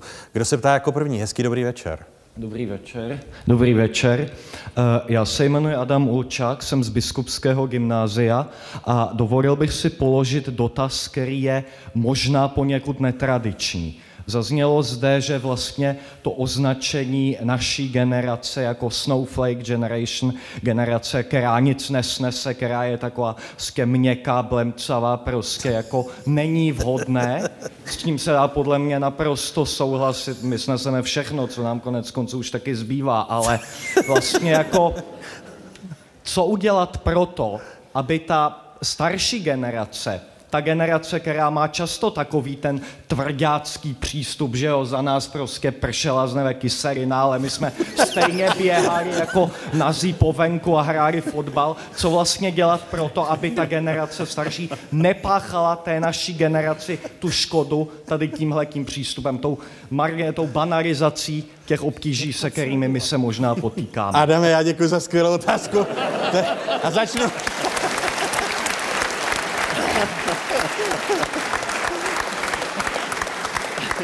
Já začnu asi u neuroetkyně a, a psy, psychologa a psychiatra. Uh, Marie.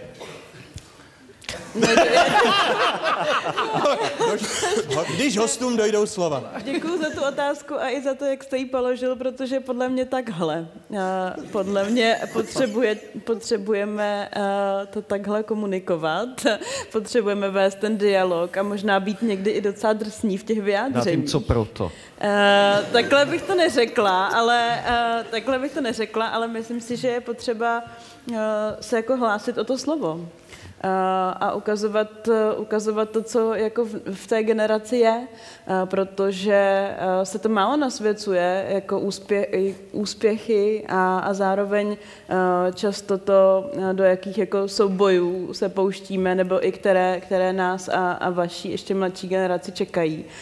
Um, a, a rozvíjet ten dialog, a možná si někdy i vyjasňovat ten slovník, protože já si myslím, že často dochází k některým těm střetům jenom proto, že možná uh, mladší generace, uh, do které se ještě občas počítám, uh, používá třeba trochu jiná slova na, na pojmenování toho stejného.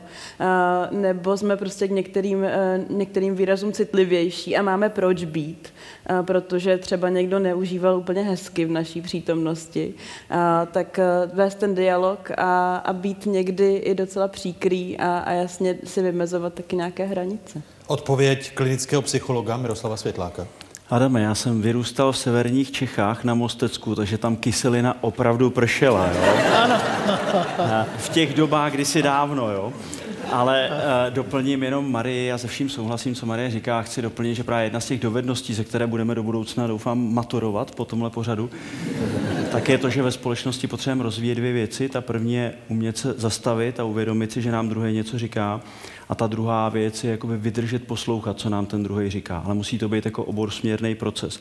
Aby vy, tedy ty sněhové vločky, jak vy jste se nazval, byť já si to nemyslím, eh, tak abyste slyšeli, co vám my starší říkáme a jaký proto máme důvody. A naopak, my budeme slyšet a poslouchat zase, jak vy dneska vidíte svět, že ten svět, který tady teď bohužel je, a já se za něj trochu jako dospělák stydím, tak my vám ho budeme předávat a já nějak doufám v to, že ta vaše možná jemnost a možná to, že si nenecháte věci tak moc líbit, povede k tomu, že tenhle svět třeba ještě změníme k nějakému lepšímu obrazu, než je teď. Odpověď eh, fyzioterapeuta Pavla Koláře.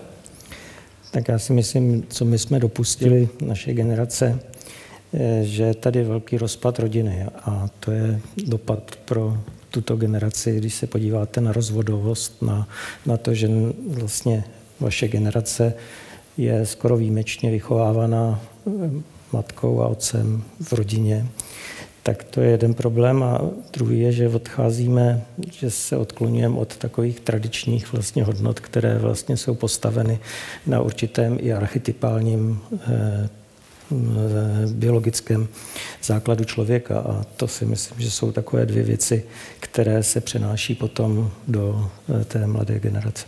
Chce ještě, chcete, Lenko, Jaroslave, reagovat vy? Myslím, že teď třeba. Adam, vy jste zapomněl, že jsme ještě ozáření. My jsme, krom toho, že jsme ošvihaní kyselým deštěm ze severních Čech, tak jsme si prožili ozáření v 86. v Černobylu. Jsme Takže proto jsme my tak tvrdí. Dostatečně osvícení. Máte naprostou pravdu, ale na nás neustále září všechny ty telefony, co máme.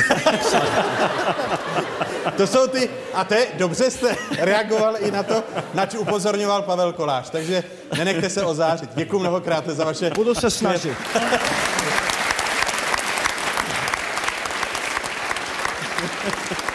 za vaše skvělé otázky. Kdo se ptá jako další? Laťka byla nasazena hodně vysoko. Hezký dobrý večer. Dobrý večer, mé jméno je Karolína Wernerová, jsem žačkou mas, uh, jsem, jsem žačkou Merhautové školy zdravotnické střední školy a svůj dotaz bych směřovala na pana docenta Světláka. My jsme se zde již bavili o depresi a v současné psychologii víme, že mohou existovat specifické genetické predispozice, které potom mohou zapříčinit, že ten daný člověk inklinuje k té až depresivní náladě, k tomu onemocnění z depresí. A chtěla bych se tady zeptat, jestli uh, Existuje nějaká naděje pro tyhle lidi, protože samozřejmě farmakologie nemusí být vždy úplně účinná, může třeba specificky pouze tlumit příznaky deprese a hlavně ta deprese je stále přítomná. A pokud ta naděje existuje, tak co byste takovýmto lidem doporučil třeba za myšlenky nebo za činnosti, které by měly integrovat do svého života? Máte pravdu, děkuji za ten dotaz. Máte pravdu, že samozřejmě stran deprese nestartujeme každý ze stejné startovní čáry, tak jak už tady v kontextu genetiky zaznělo. A to, co vlastně eh, můžeme lidem doporučit, je to, co už jste zmiňoval. To je vlastně ta naděje, že říká se, že geny jsou uh, nabitá zbraň a prostředí je ta spoušť, která je buď to spustí, anebo ne, jak jsme se tady bavili o epigenetice. To je samozřejmě velký důraz na prevenci, aby se ta deprese ani nerozvinula, ale když už se rozvine a bohužel musíme ten kříž nést, tak pak je tady ještě něco, co my psychologové nazýváme jako existenciální volba že i když je mi mizerně a bohužel se to stalo a dalo bylo mi to ráno do vínku skrze geny, tak se ale můžu rozhodnout, jak s touhletou diagnozou budu žít a jak na ní budu reagovat, co s tím vlastně životem udělám. Takže můžu samozřejmě zvolit strategii, že budu říkat, můžu za to geny, já chudák, to je vlastně hrozný, co jsem komu udělal, anebo si můžu říct, OK, tak takhle to prostě je, nejsem v tom pravděpodobně úplně sám a jak můžu se životem naložit i přesto, že se mi v některých oblastech nepovede dobře. Děkuji moc krát. Chcete někdo případně doplnit uh, odpověď? Ne, tak se ptá třetí. Tazatelka nebo tazatel, hezký dobrý večer. Eh, dobrý večer, jsem Jan Mikuláštík z Mesi střední školy v Bojerském hradišti a měl bych dotaz na paní Salomonovou a pana Světláka. Eh, tím, že žijeme v době, v jaké žijeme a všude se řeší umělá inteligence, tak chtěl bych se zeptat, myslíte, že naše generace se ještě někdy dožije toho, že eh, umělá inteligence by například byla schopná kompletně nahradit práci psychologa, aby, jakože, jestli dokáže porozumět uh, lidské hlavě, tak aby to dokázala?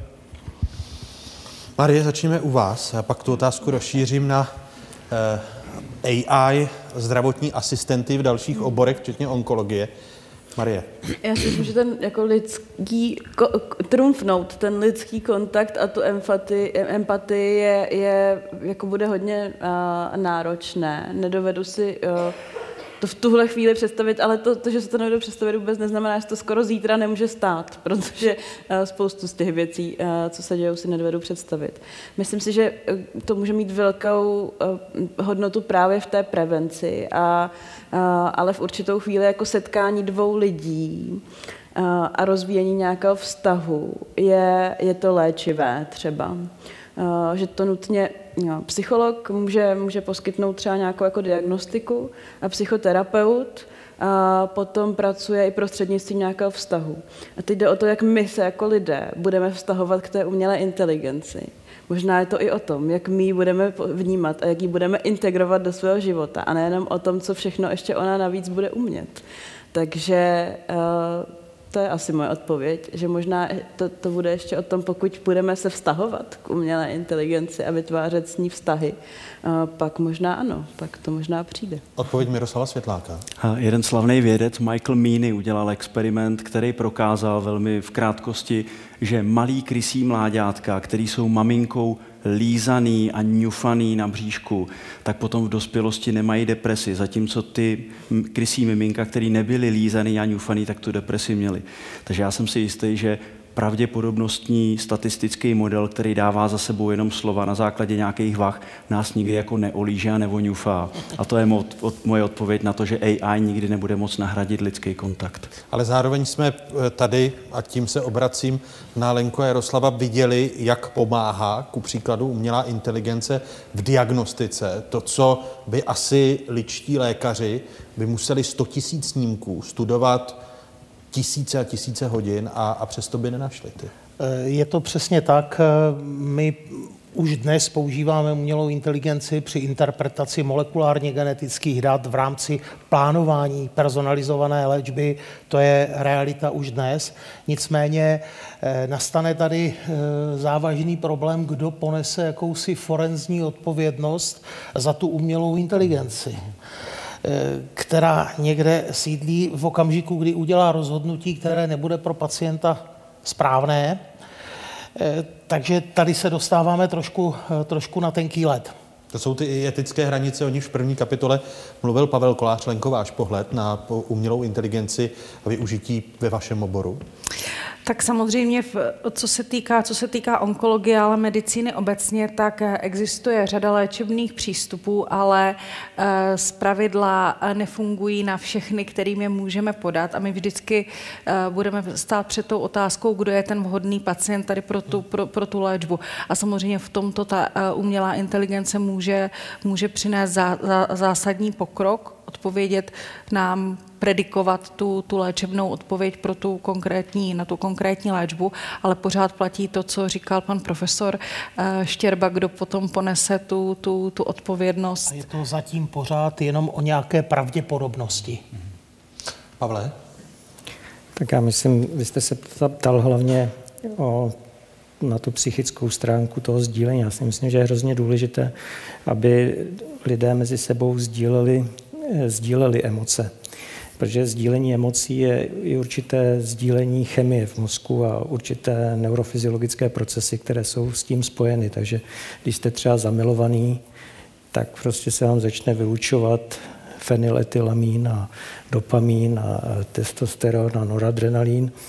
Eh, když se mazlíte, tak se vám vylučuje oxytocín, to znamená, máte prostě, nebo když vaše kamarádka bude eh, mít nějakou bolest, tak se to objeví i ve vašem mozku, velmi často, když jste empatický, tak eh, ta empatie je sdílená i v těch, těch procesech a dokonce je sdílená někdy kompaticky, to znamená kompatie, že přenášíte tu bolest skutečně fyzicky.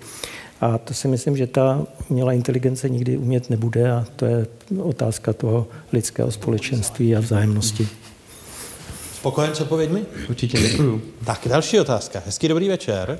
Dobrý večer, já se jmenuji Vilém Bednařík a jsem z gymnázia doktora Karla Polesného ve Znojmě.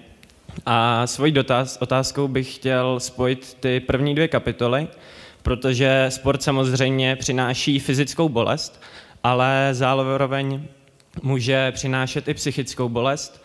A i když se teda považuje sport, že to může být i prevence psychických problémů, tak například v mládežnickém sportu, tak je ohromný tlak na výkon a tento tlak pak už může přeústit i v nějaké závažné psychické poruchy, jako jsou poruchy příjmu potravy a tak.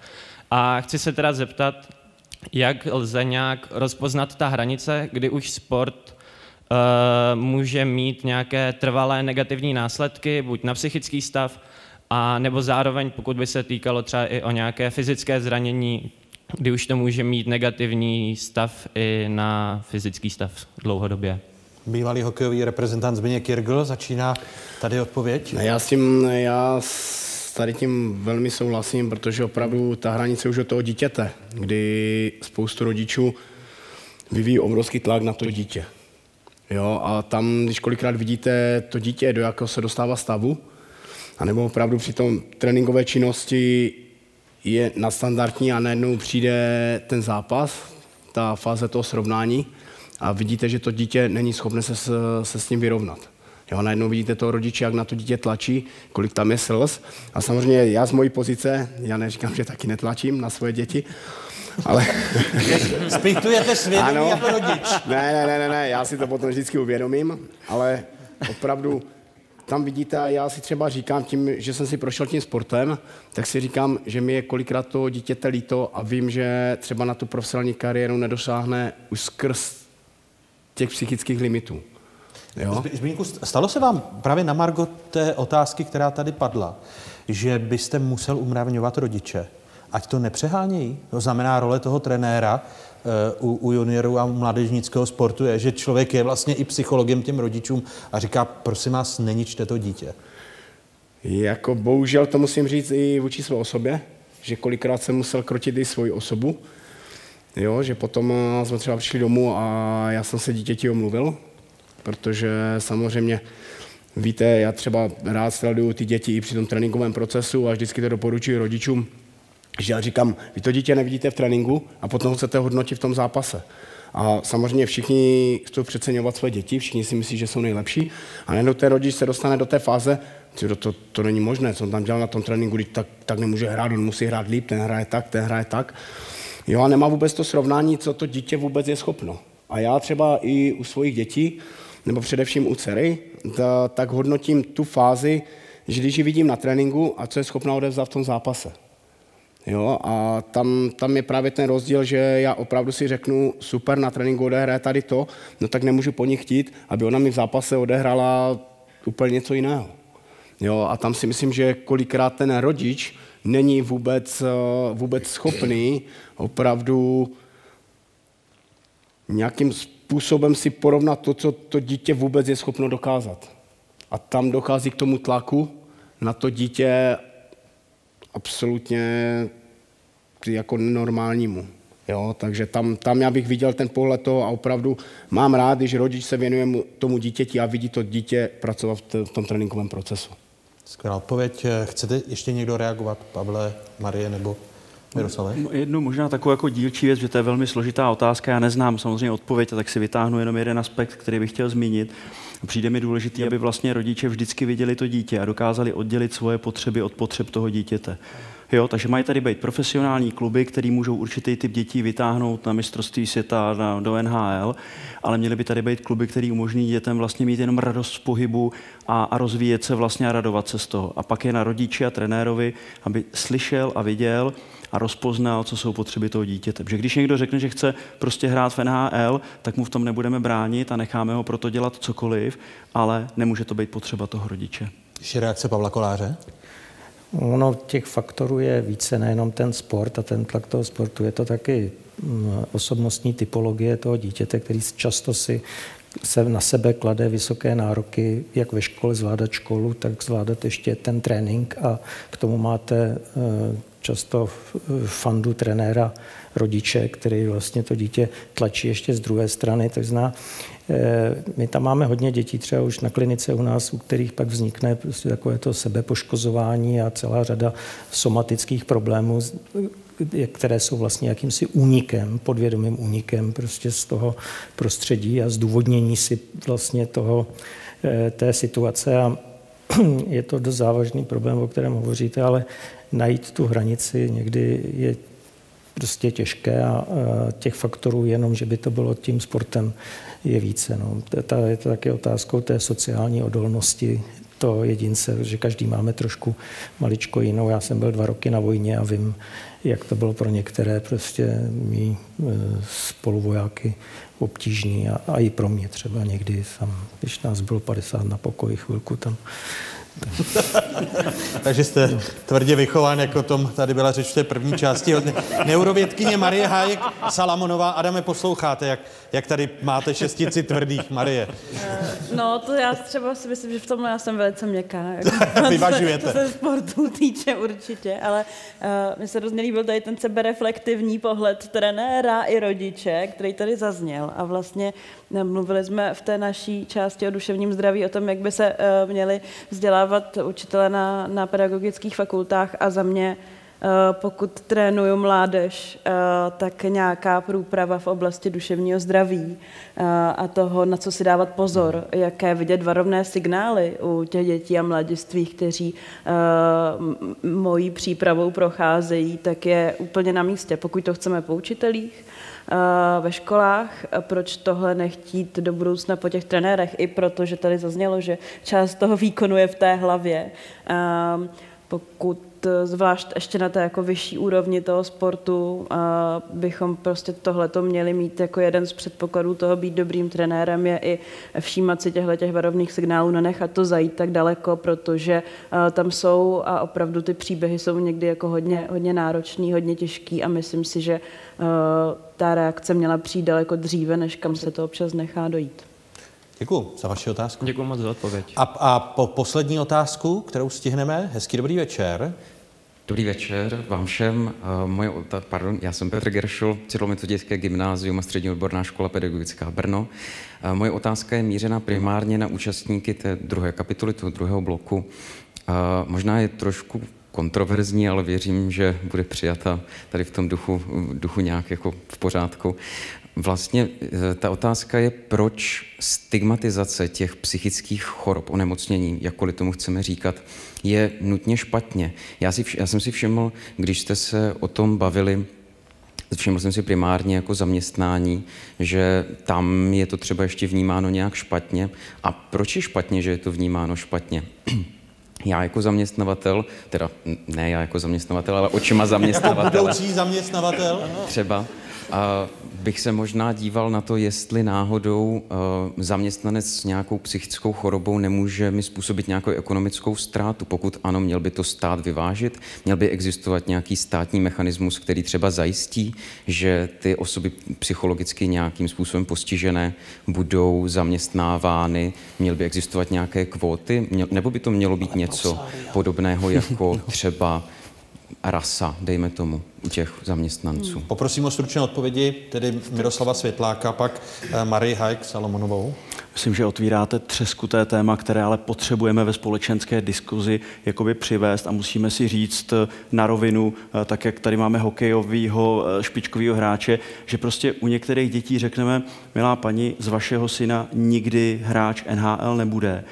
A stejně je to vlastně moje odpověď na tu otázku, že vlastně musíme být jakoby soudní a uvědomovat si, že každý máme kapacitu na něco jiného a že musíme jakoby si to pojmenovat, co zvládneme a měl by to vlastně vědět i ten zaměstnavatel. Takže neměli bychom přešvihnout tu stigmatizaci na druhou stranu, že všichni můžou všechno a všichni jsou kompetentní na všechno, ale naopak říct, hele, ty bohužel tohle nemůžeš, ale existují tady pro tebe tyhle možnosti a ty zas můžeš tohle, tak ty pojď sem. Marie, vaše odpověď? Se ptáte na strašně jako uh, náročnou otázku, je to i o tom, v jaké společnosti chceme žít, ale já budu hodně osobní teďka. Já, já to dám na tom svém vlastním příkladu. Já jsem onemocněla depresí, když mi bylo 13 let a, a zároveň jsem ale taky jako dokončila studium vysoké školy a, a myslím si, že uh, dělám v životě něco, uh, čím pomáhám třeba teďka dalším lidem. A ve chvíli, kdyby mi někdo řekl, a mohlo se to stát, že já, na, protože můj zeměpisář mi tenkrát řekl, že pokud se nechám hospitalizovat v psychiatrické nemocnici, tak takovou maturitu neudělám. A já jsem se v tom maturitním ročníku nechala hospitalizovat v psychiatrické nemocnici, protože nebylo jiné cesty. Já jsem byla opravdu jako hodně nemocná, nebylo mi vůbec dobře.